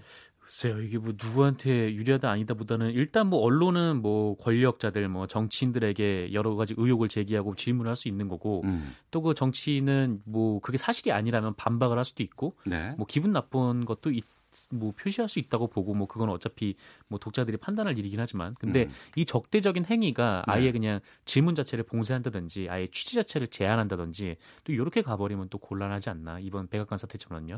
알파고 기자는 이번 사태 어떻게 마무리될 거라고 보세요? 아, 이번 사태는 앞으로 계속 도 일어날 거라고 보고 계속 있고요. 이어질 것이다. 어. 왜냐하면 뭐 트럼프 대통령이 당선 전에도 운동을 했을 때 음. 그럴 거라는 거 뻔히 보여주고 그렇게 당선한 건데 뭐 그걸 왜 가리겠어요? 근데 어. 진짜 누가 대통령이나 장관 자리에 앉을 거라는 꿈을 꾸고 음. 살았다면 이미 그 자리에 오기 직전에는 머릿속에는 나는 이런 것들 당할 건데 이상한 행동 하지 말자라는 식으로 사전 대비를 좀 했으면 좋겠어요. 네. 이렇게 그 언론과 적대적인 것들을 또 날것으로 드러내는 것도 좀 미국의 특징이 아닐까 싶기도 해요. 우리는 이렇게까지는 안 하잖아요. 아, 네, 그렇죠. 왜냐하면 네. 기자회견 안 열립니다. 미국에서는 되게 자연스럽게 기자들하고 대통령하고 토론하는 어. 그런 장면들도 많으니까요. 예. 네. 우리는 아직까지는 그렇게 좀 이렇게 직접적으로 이렇게 여러 가지 뭐 조율 안 된 것들이 막 드러나거나 이런 경우는 기자회견 없어요. 한국에서 기자회견 없어요 대통령하고. 아 지금 가끔씩은 또 벌어지고 있지 않나요? 가끔씩 감사하죠. 가끔씩이나. 음, 가끔씩. 네. 어, 하지만 아예 정해진 시간에 있었고요. 이런 상황에서. 알겠습니다. 정상근 전 미디어오늘 기자, 자만 아메리카의 알파고 시나시 외신 기자와 함께 한 주간의 미디어 비평 와치독 코너 진행했습니다. 두 분 말씀 잘 들었습니다. 고맙습니다. 고맙습니다. 네, 감사합니다. 헤드라인 뉴스입니다.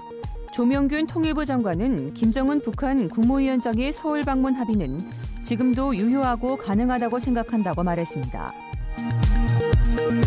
미 국무부는 북한과의 협상에서 과거 실수를 되풀이하지 않기 위해 정상대 정상 협상을 하고 있다고 밝혔습니다. 중국 5성급 유명 호텔들의 불량한 위생 상태를 고발하는 영상이 지난해에 이어 또다시 공개됐습니다. 영상에는 호텔 직원들이 더러운 걸레나 고객이 쓴 목욕 수건 등으로 컵과 세면대, 거울 등을 닦는 장면이 담겼습니다. 서울시 민생사법경찰단은 최근 부작용 없는 강남 다이어트 주사로 소문난 비만 치료 주사제 삭센다를 의사 처방 없이 판매한 다섯 곳을 적발했습니다. 부정채용과 정치자금법 위반 등의 혐의를 받는 국기원 오대영 사무총장에 대해 구속영장이 발부됐습니다. 지금까지 헤드라인 뉴스 정원나였습니다. 이어서 기상청의 강혜종 씨 연결합니다. 네, 먼저 미세먼지 정보입니다. 오늘 공기의 질이 어제에 비해서 더 나빠졌습니다. 중서부 지방의 미세먼지 농도가 1세제곱미터당 60에서 90 마이크로그램 안팎까지 치솟았고요. 경북과 전북도 70에서 80 마이크로그램에 이르고 있습니다. 내일은 부산 등 경남을 제외한 전국의 공기가 깨끗해지겠습니다. 현재 수도권에 먼지 한 개가 10개 남아 있는 곳이 많고 남부와 제주에는 약하게 비가 내리고 있습니다. 오늘 중부 지방은 구름이 많이 끼겠고 남부와 제주 제주 지방은 흐린 가운데 가끔 비 오는 곳이 있겠는데요. 앞으로 5mm 미만의 비만 더 뿌려지겠습니다. 오늘 낮 기온은 서울 전주 13도, 대전 대구 14도 정도로 어제보다는 높겠습니다. 이제 북서쪽에서 찬 공기가 유입되면서 바람도 강해지고 또 기온도 떨어지겠습니다. 내일 서울의 아침 기온 1도에 머물겠고요. 대관령 철원 영하 5도 예상됩니다. 낮 기온도 서울 11도 등으로 오늘보다 낮아서 당분간 쌀쌀하겠습니다. 기온이 낮아지면서 새벽부터 아침 사이에 내륙에 서리가 내리거나 얼음 어는 곳 있으니까 주의하셔야겠고요. 오늘 밤부터 내일 오전 사이에 짙은 안개가 끼는 곳이 있겠습니다. 주로 서해안 쪽을 중심으로 강풍이 예상되고 바다도 역시 서해 먼 먼바다 쪽, 동해 쪽 높게 일겠습니다. 지금 서울의 기온은 13.2도, 습도는 51%입니다. 지금까지 날씨 정보 전해드렸고요. 다음은 이 시각 교통 상황 알아보겠습니다. KBS 교통정보센터의 이승미 씨입니다. 네, 이 시각 교통 상황입니다. 오늘도 중부 내리고속도로 양방향 다 작업으로 밀립니다. 양평 방향으로 장현터널 1차로에서 도로 보수하고 있어서 연풍나들목부터 3km 구간 정체가 되고 있고요. 창원 방향으로는 괴산에서 장현터널 구간 2차로에서 작업 중이고요. 조곡터널부터 5km 구간이 밀립니다. 평택 시흥고속도로 평택 방향 조합나들목 1차로에서 사고가 났습니다. 뒤로 4km 구간이 막히고요. 서양고속도로 목포 방향으로 홍성에서 3km 구간 여기는 작업 여파로 밀립니다. 서양고속 경부고속도로 서울 방향 기흥에서 수원까지 양재에서 반포까지 밀리고요. 부산 방향으로 서초나들목 진화 사고가 나서 한남대교부터 정체고요. 더 가서 신갈부터 수원까지도 정체되고 있습니다. KBS 교통정보센터였습니다.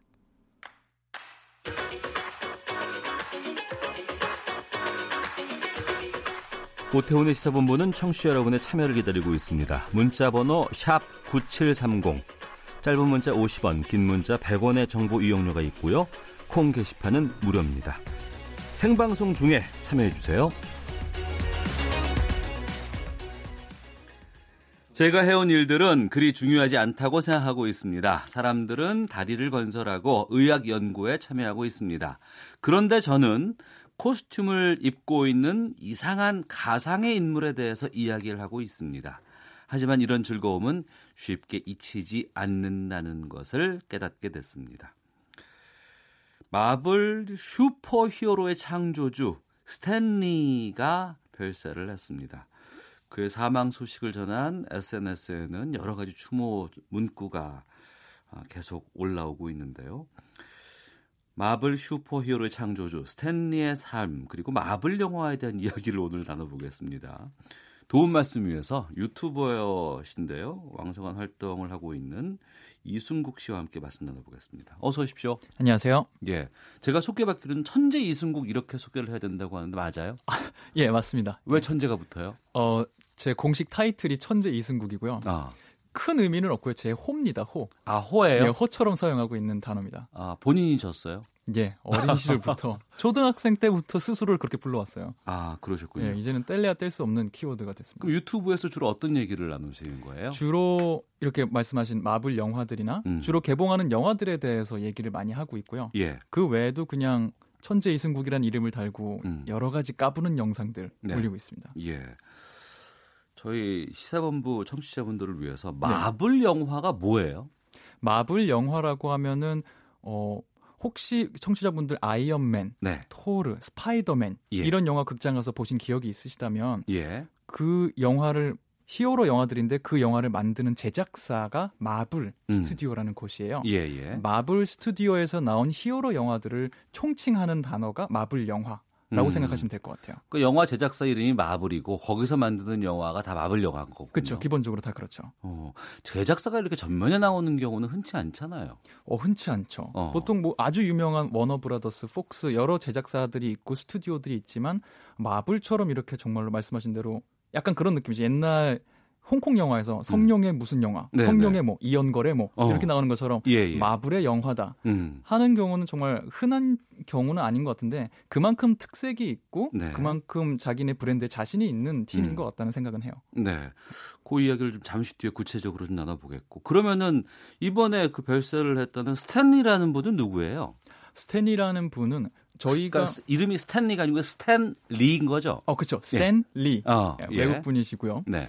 어, 저희가 스크린에서 보는 영화는 마블 영화들이잖아요. 네. 이 영화들이 모두 마블이라는 곳이 처음에는 만화 만드는 만화 발행하는 곳이었거든요. 아, 코믹스라고 하죠. 그러니까 만화 책을 만 출판사. 네, 예, 만화 예. 출판사예요. 어. 제작사 겸 출판사였는데 예.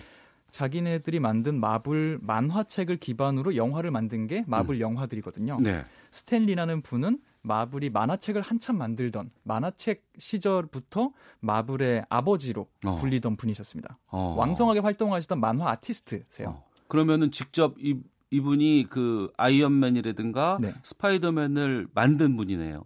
어, 마블에 나오는 모든 히어로를 만들었다고 말할 수는 없겠지만 네. 저희가 대중적으로 알고 있고 음. 특히나 영화를 통해서 인기를 많이 얻게 된 캐릭터들의 상당수를 이분이 동료들과 함께 창조해내셨죠. 어, 그러니까 예전에 우리가 스파이더맨은 저 어렸을 때도 있었어요. 스파이더맨은. 네네. 어, 근데 이것이 지금처럼 마블 영화로 돼서 네. 아이언맨과 관계를 맺고 네. 뭐 이렇게 되는 것들은 그때만 해도 상상도 못했던 거였거든요. 그렇죠. 어. 그때만 해도 스파이더맨이면 스파이더맨만 나오는 게 영화라고 생각했었죠. 그러니까 거미줄 쏘는 사람만 스파이더맨이었어요. 그렇죠. 네. 네네.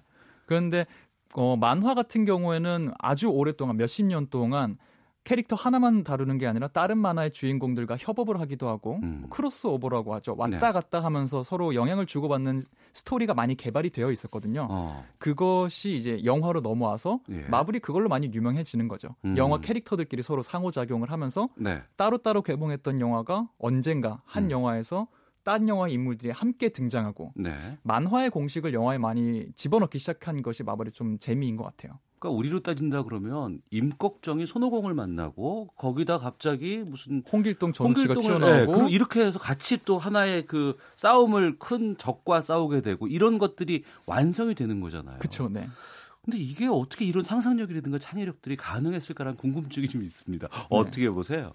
저는 그런 부분이 뭐 미국의 그런 만화 코믹스 산업 자체가 네. 정말 1900년도 초반부터 시작돼서 거의 7, 80년을 이어온 산업이다 보니까 아, 역사가 상당하군요. 상당하죠. 어. 상당하다 보니까 그 안에서 뭐 네로라 하는 창작자들이 그 안에 들어가서 음. 아이디어를 항상 던지잖아요. 네. 그러다 보니까 생각해낼 수 있는 모든 아이디어가 한 번씩 다 도, 이렇게 시도된 것이 아닌가 싶어요. 음. 그러다 보니까 한두 명이 생각하기에 아 이러면 재밌겠다 하는 정도를 넘어서서 네. 말씀하신 것처럼 상상할 수도 없었던 임꺽정, 전우치, 한길동이 한 군데 나오는 것도 누군가 그거 신선한 것 같아 받아들여주고 네. 실현시켜주고 반응을 보고 하는 여러 실험을 할 수 있는 기간이 있었기 때문에 가능했던 것 같고요. 어. 예, 상상 자체도 사실 대단하죠. 생각하기에는. 그것도 단순히 지구를 넘어서 네. 우주로 건너가고 우주에서도 뭐 몇 광년 떨어진 다른 곳으로 가서 맞아요. 나오고 네. 예 예. 참 이게 어떻게 가능할까 싶기도 하고 이런 것 때문에 그렇게 마블 영화를 좋아하고 네. 심층적으로 연구하는 분들이 많이 늘어나는 게 아닐까 싶네요. 점점 저 늘어나고 있습니다. 어. 제가 활동하고 있는 뭐 인터넷 플랫폼이죠. 유튜브에서도 네. 마블로만 활동하시는 분들도 꽤 있고요. 음. 그렇게 활동할 수 있다는 거는 마블에 관련된 지식 혹은 정보를 전달해 드려도 네. 그거를 소비해 주시는 분들이 그만큼 많다는 얘기잖아요. 어. 점점점 더 늘어나고 있고 예. 또 재밌어지고 있긴 합니다. 이쪽 어. 자체가. 예. 그런데 네. 지금 그렇게 우리 젊은이들이 마블 영화를 좋아한다고는 하지만 이번에 그 돌아가신 이 스탠 리는 네. 90세가 넘은 분이잖아요. 할아버지잖아요. 정말 할아버지죠. 근데 이분을 왜 이렇게 추모하고 이런 열기가 또 이어지는 건가요? 어, 약간 여러 가지가 있는 것 같아요. 아까 말씀드린 대로 이분은 마블의 아버지라고 어. 불리는 분이거든요. 예, 예. 아주 상징적인 분인데 음악도 그런 분들 있잖아요. 음악의 아버지, 음. 악의 어머니 계신 것처럼 네. 마블 코믹스 시절부터 예, 만화 예. 잡지 하던 시절부터 아주 많은 아티스트와 어. 여러 사장님, 여러 편집자가 그곳을 거쳐갔지만 예. 이분도 맨 처음에는 일개 직원으로 시작하셔서 편집자 음. 발행인까지 다 올라가셨던 분이기도 하고요. 무엇보다 마블 만화 잡지가 침체기를 겪고 있을 때이 네. 마블 코믹스를 되살리신 분이시기도 음. 하고 예. 만화 잡지 역사사로 봤을 때도 이분이 끼친 영향이 굉장히 많아요. 음. 단적으로 얘기하면 이분이 어떤 영웅팀을 만들어서 데뷔를 시키셔요 만화 잡지사에. 네네. 근데 이분이 만든 그 히어로가 등장하기 전까지는 우리가 흔히 아는 뭐 슈퍼맨, 음. 배트맨 혹은 마블 쪽의 캡틴 아메리카 네. 이렇게 고결하고 음. 항상 착하고 네. 인격적으로 흠이 없는 영웅들이 영웅의 기본이었는데 어. 이분을 통해서 지금 마블 영화들의 많이 정체성이 되어버린 흠이 있는 영웅들, 예. 인간적인 면모를 갖고 있는 영웅들, 어. 힘은 센데 뭔가 실수도 하고 질투도 하고 화도 내고 예. 인간적인 모습을 가진 영웅들이 등장하면서 굉장히 친밀하게 바뀌기 시작해요. 영웅들이 어, 어. 관객들이 혹은 독자들이 느끼기에도 나 같은 사람이다, 예. 나 같은 영웅이야 음. 할수 있는 방향을 제시한 게 이분이거든요. 음. 그리고 이 방향이 마블이라는 코믹스의 정체성이 되어서 마블 만화 잡지도 그렇고 영화에도 그렇고 흠이 있는 캐릭터들이 굉장히 많아요. 네, 그럼 친근하죠. 친근하죠. 어. 그런 식으로 그 방향을 크게 크게 제시한 분이기 때문에 그리고 그 방향 덕분에 지금까지 우리가 즐길 수 있는 많은 컨텐츠가 나왔기 때문에 마블의 아버지 그리고 본인이 나이가 많이 드셨음에도 불구하고 정말 얼마 전까지도 미디어 앞에서 아주 당당하게 다니시면서 음. 관객들과 음. 호흡하시고 네. 굉장히 정정하시고 재밌는 분이시거든요. 음. 다이나믹하고 어. 관중 앞에 서는 걸 두려워하지 않으시고 네. 그래서 대중과 컨텐츠를 만드는 제작자들 사이에 연결고리가 항상 되어주셨죠. 어. 전면에 나서서 얼굴이 되어주셨기 때문에 네. 모든 마블 좋아하시는 분들이 익숙하게 느끼는 할아버지였던 거죠. 어. 그러면 여기서 이제 근본적인 질문 드릴게요. 네. 앞서 뭐 스파이더맨, 아이언맨, 헐크 이거 다 마블에 있는 캐릭터잖아요. 맞아요. 그리고 그 슈퍼... 그 인물이 다 스탠리가 그 창작할 때 같이 계셨던 분이에요. 근데 우리가 알고 있는 슈퍼맨, 배트맨은 마블 영화가 아닌 거죠? 아니죠. 그건 아니죠. 왜 그런 거예요, 또? 이것도 이렇게 하면은 굉장히 또 만화 코믹사 역사까지 가야 되는데 간단히 간단히 예. 말씀을 드리자면 그쪽은 라이벌이에요. 아 그래요? 미국 그 만화 잡지도 그렇고 만화 어. 라이벌이 영화 라이벌로 옮겨왔는데 예. 양대 기둥이 있어요 미국에. 어. 우리가 계속 말하고 있는 마블이라는 네. 만화가 있고 예. 상대 슈퍼맨, 배트맨, 원더우먼 어, 예, 이런 예. 분들이 있는 게 DC 코믹스라고 아, 예, 예. 그러니까 예. 상대 만화 잡지가 있어요. 아, 양대 산맥이군요. 양대 기둥입니다. 어. 그 둘이 서로 계속 뭐 비즈니스적으로 계속 싸울 거고요. 음. 팬들도 약간 갈라져 있기도 하고 양쪽 다 좋아하시는 분들도 있을 텐데 서로 서로 그래서 이 역사를 계속 보면 이쪽에서 만든 만화를 이쪽에서 베껴서 만드는 경우도 있고요. 네. 마블에서 만든 영화를 DC가 베끼는 경우도 있고요. 음. 서로 영향을 주기도 하고 싸워가면서 수십 년간 만화 싸움을 해오다가 그게 영화로도 넘어와서 영화 싸움도 이어지고 있죠. 그러니까 저도 알고 있기로는 스파이더맨이 안 나오다가 판권을 소니에서 넘겨갔기 때문에 마블에 나오기도 하고 뭐 이렇다는 얘기를 들었거든요. 그것도 있죠. 어. 예. 근데 이제 4531님께서 이제 질문 네. 주셨는데 그런데 왜 DC는 마블에 비해서 영화가 잘 안 될까요? DC 캐릭터도 참 매력적인데 이렇게 해 주셨어요. 아, 그렇죠.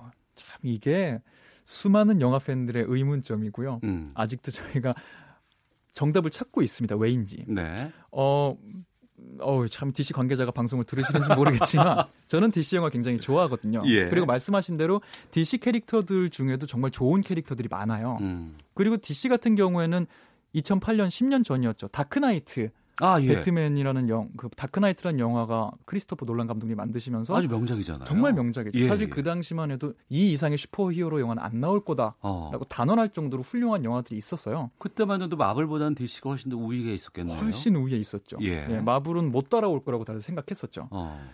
그런데 마블이 아예 다른 노선으로 가면서 생각해 보시면 DC 영화들 같은 경우에는 그때까지만 해도 굉장히 진지하고 음. 아까 말씀드린 아주 고결한 영웅들의 얘기를 많이 다뤘어요. 네. 배트맨도 어두운 느낌이지만 음. 자기 희생을 하는 어둠의 기사 음. 이런 느낌이었는데 네. 마블은 아니 우리는 우리 결대로 갈래. 우리는 웃기고 재밌는 거 그냥 할래.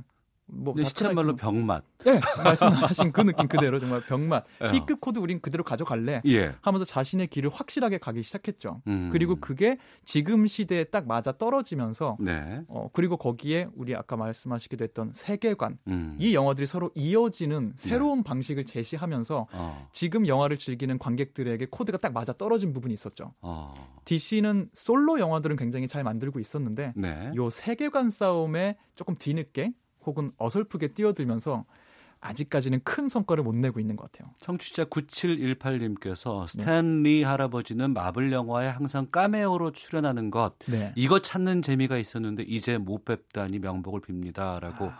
의견 주셨는데 맞아요. 항상 마블 영화에는 짧게나마라도 이 스탠리가 나온다면서요. 나옵니다. 음. 저희가 말하 거듭 말하고 있는 스탠리라는 사람이 도대체 누구야? 네. 생각하시는 분들도 계실 수 있을 것 같아요. 청취자분들 중에서 여러분이 마블 영화를 보실 때 아주 뜬금없이 음. 맥락과 관계없이 백발의 할아버지를 필요 이상으로 많이 보여주는 장면이 꼭 등장해요. 마블 안경을 영화에. 쓴 선글라스 끼시고 네. 머리를 딱 포마드로 넘기신 할아버지가 음. 농담을 꼭 한마디 한 몇 초 이상 하고 지나가세요. 네. 그분이 마블의 아버지 스탠리이신데 음.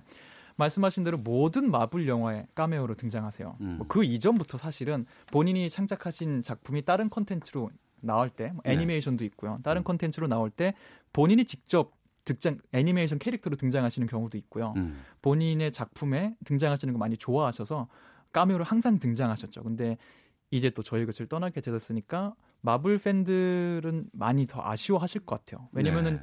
이분이 언제 어떤 모습으로 등장하느냐가 마블 영화의 관전 포인트가 되기도 하거든요. 음. 근데 이제는 그렇게 볼 일이 많이 이미 찍어 놓으신 영화들은 나오실 거예요, 카메오로. 네. 근데 언젠가부터 이분이 안 보일 거기 때문에 어, 저도 그렇고 많은 분들이 아쉬워하겠죠. 음.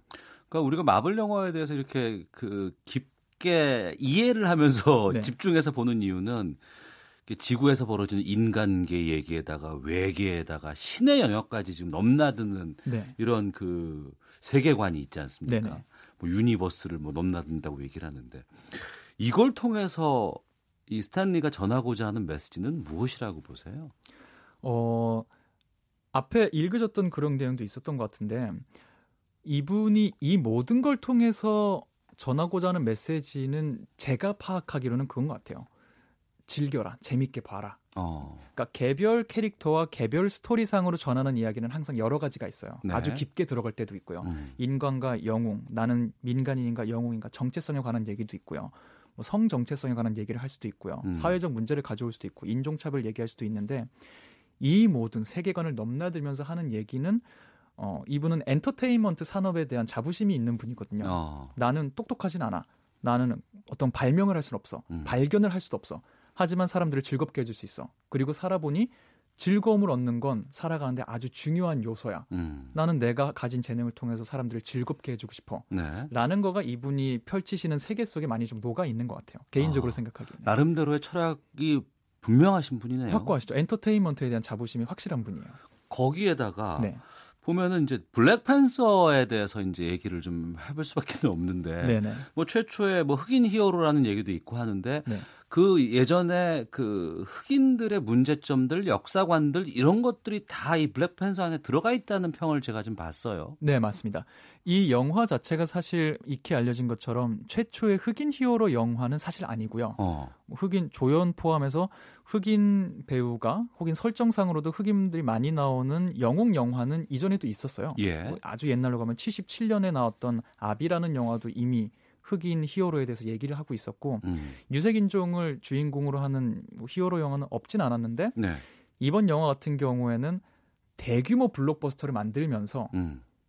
약간 터부시 되는 캐스팅들이 있거든요. 예. 백인 남자가 나오지 않으면 주인공으로 나오지 않으면 블록버스터물은 성공하기 어렵다라는 어. 얘기가 있었는데 그 선입견의 정면 대결을 신청해서 모든 배역을 흑인들로 채우고 음. 그렇게 대규모 예산에 들어서 블록버스터를 만들었는데 성공한 영화였기 때문에 네. 많은 분들이 깜짝 놀라신 것 같아요. 음. 근데 그 안에는 정말로 감독님이 좀 심혈을 기울여서 음. 흑인 사회 그 당시 예전에 조금 넘어가서 마틴 루터 킹과 말콤 엑스의 대결 같은 네. 어, 차별받는 이들이 그 안에서 느끼는 감정, 음. 그들 사이의 갈등, 네. 이들과 외부 사이의 소통, 음. 여러 가지 정말 흑인 사회 커뮤니티가 느껴온 역사를 네. 헐리우드 블록버스터 영웅 영화 2시간짜리 영화 안에 잘 녹여냈기 때문에 네. 그 자체로도 많은 박수를 받을 수 있었던 것 같아요. 어. 음악 얘기도 또 빼놓을 수 없을 것 같아요. 아, 특히 예. 이제 그 가오갤리라고 하죠. Guardians of Galaxy에 네. 나오는 이런 과거의 어떤 그 팝송들 이런 것들을 다시 지금의 현대로 좀 끌어온다거나 이런 매력들도 있지 않겠습니까? 엄청나죠. 음. 말씀하신 가오갤 같은 경우에는 그 1편이 대중적으로 한국에서 아주 잘 되진 않았는데 네. 그 영화 덕분에 팝송 정말 올드 팝들이 굉장히 많이 재생이 됐었어요. 음. 전국적으로. 그 배경 자체가 그 영화 보신 분들은 기억하시겠지만 주인공이 1988년도에 외계인에게 납치돼서 지구를 떠나게 돼요. 네. 그때 자기 손에 있었던 게 끝내주는 음악들 음. 녹음한 테이프였거든요. 네네. 네. 그래서 88년 기준으로 끝내주는 음악들 테이프를 주인공이 시도 때도 없이 들어요. 어. 그러면서 이제 복고풍 음악들, 뭐 잭슨 5부터 시작해서 옛날 음악들이 계속 나오는데 그 영화가 아까 말씀하신 병맛 코드가 굉장히 강한 영화거든요. 음. 그래서 재밌는 씬들이 나올 때마다 올드 팝들, 디스코 같은 음악들이 계속 나와요. 네. 그 영화를 굉장히 통통 튀게 만드는데 큰 역할을 해줬기 때문에 가오갤 OST를 사랑하시는 분들이 굉장히 많죠. 저도 어. 재생 목록에 꽤 있어요. 그 아, 음악들이. 그래요? 네. 그걸 왠지 그 예전에 워크맨 어, 맞아요. 워크맨 이런 걸로 네, 들어야지만 정말 그 매력이 살아나지 않을까 싶은 생각이 드는데 네. 이제 그러다가 이게 하나하나의 그 개인적인 캐릭터들이 모여서 이제 어벤져스, 네. 이 Infinity War 이런 식으로 이제 크게 모이게 되잖아요. 네. 이런 건 정말 독특한 것 같아요. 정말 독특하죠. 음. 정말 독특하고 많은 영화 팬들, 많은 영화 제작자분들이 꿈만 꿨을 법한 설정을 네. 실제로 구현해낸 거거든요. 어. 그리고 이게 통한다. 라는 걸 증명한 부분이기 때문에 독특하기도 하고 정말 놀라운 음. 역사죠 영화 역사로 봤을 때도 네. 네. 저희가 흔히 말하는 그 덕후라는 이런 닉네임이 나올 정도의 네. 어떤 얘기들을 지금 하고 있는 게 아닌가 싶기도 한데 네. 그러면 우리가 스탠리 이분의 그 모습은 이제 볼 수 없는 건가요? 아니면은 이 다음에도 좀 나오나요? 어, 말씀드렸다시피 이미 이분이 까메오를 몇 개 찍어 놓은 것들은 있어요. 아, 더 있어요? 이미 예. 어. 찍어 놓은 게 있어서 지금까지 공개된 걸로는 내년에 공개 예정인 마블의 캡틴 마블 음. 영화의 카메오 촬영을 완료하신 걸로 알고 있고요. 예. 그 다음 또 많은 분들이 기대하시는 Infinity 아 어벤져스 4 네. 영화에도 카메오 출연을 완료하신 걸로 알고 있어요. 아 그래요? 그래서 최소 두 편의 마블 영화에는 등장하실 거고요. 어.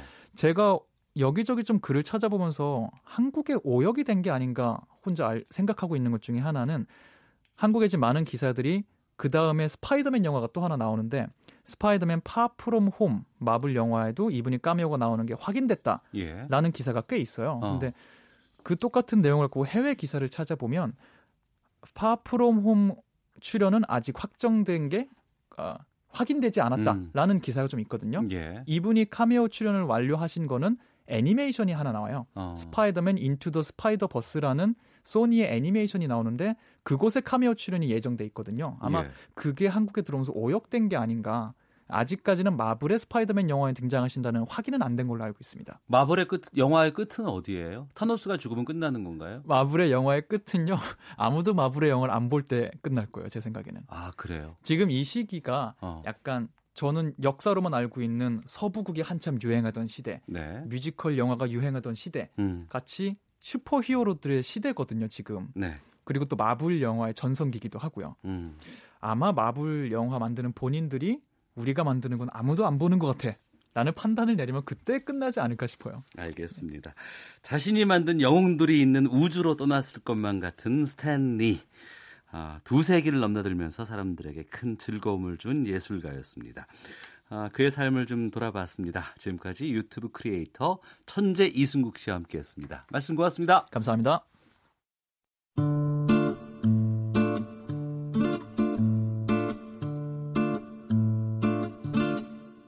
오태훈의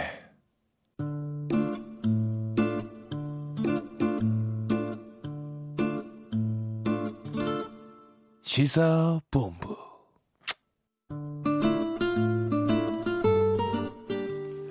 한 주간의 스포츠 소식을 정리해보는 시간입니다. 최종, 최동호의 관전 포인트 스포츠 평론가 최동호 씨 연결하겠습니다.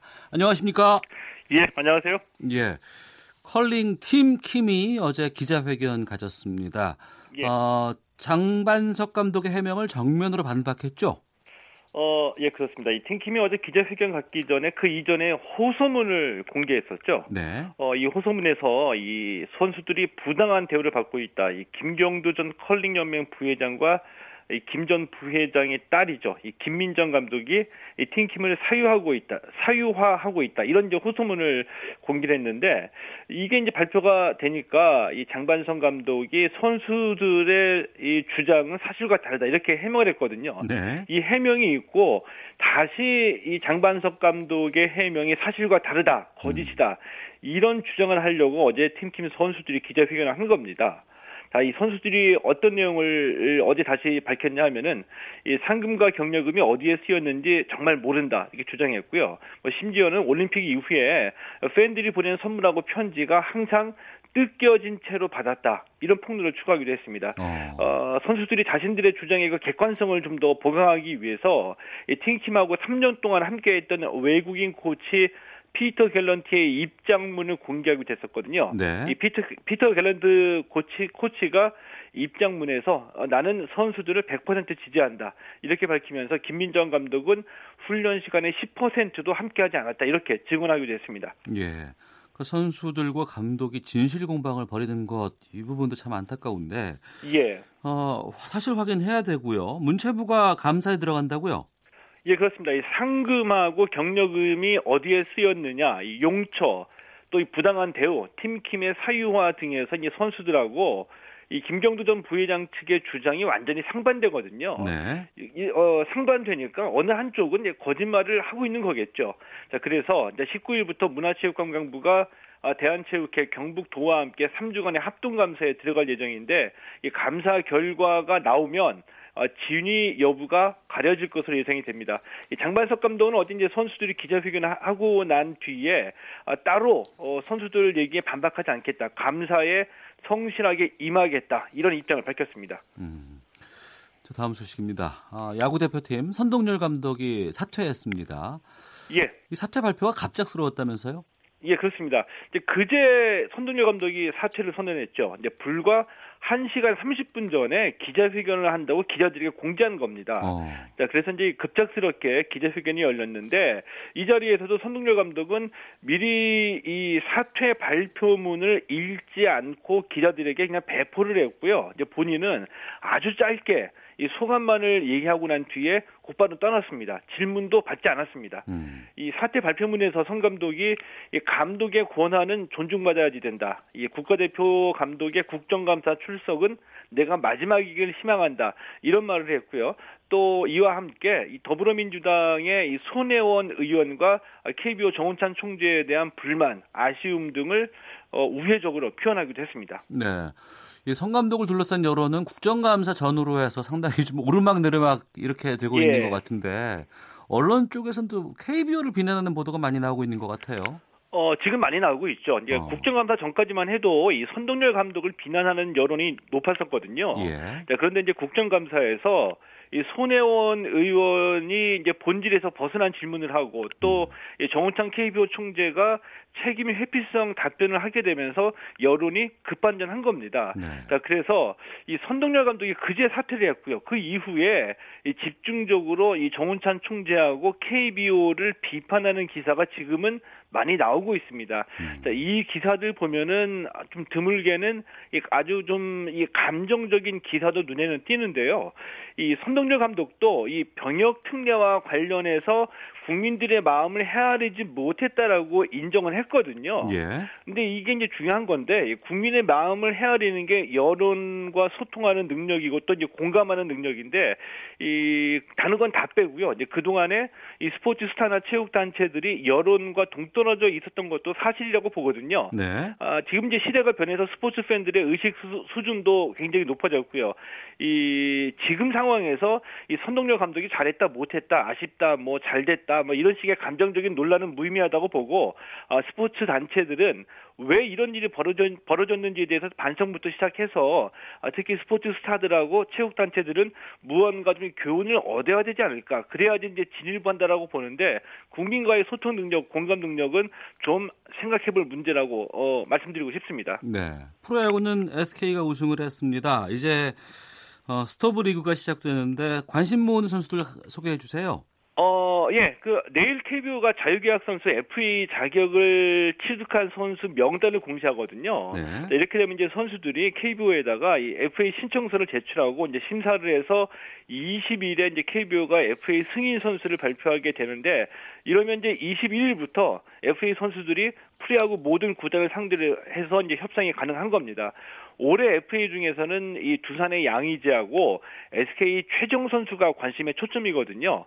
어, 양, 양의지 선수 같은 경우에는 프로 야구가 지금 이제 이 포수 기근이다 이런 말이 나오기 때문에 네. 양의지 선수는 포수라는 프리미엄까지 누릴 수 있을 것으로 보이고요. 이외에도 SK 포수 이재원, 한화 이용규, 두산 장원준, 넥센 김민성 선수 등이 올해 FA 시장을 뜨겁게 달굴 것으로 예상이 됩니다. 네, 관전 포인트 스포츠 평론가 최동호 씨와 함께했습니다. 고맙습니다. 예, 고맙습니다. 예.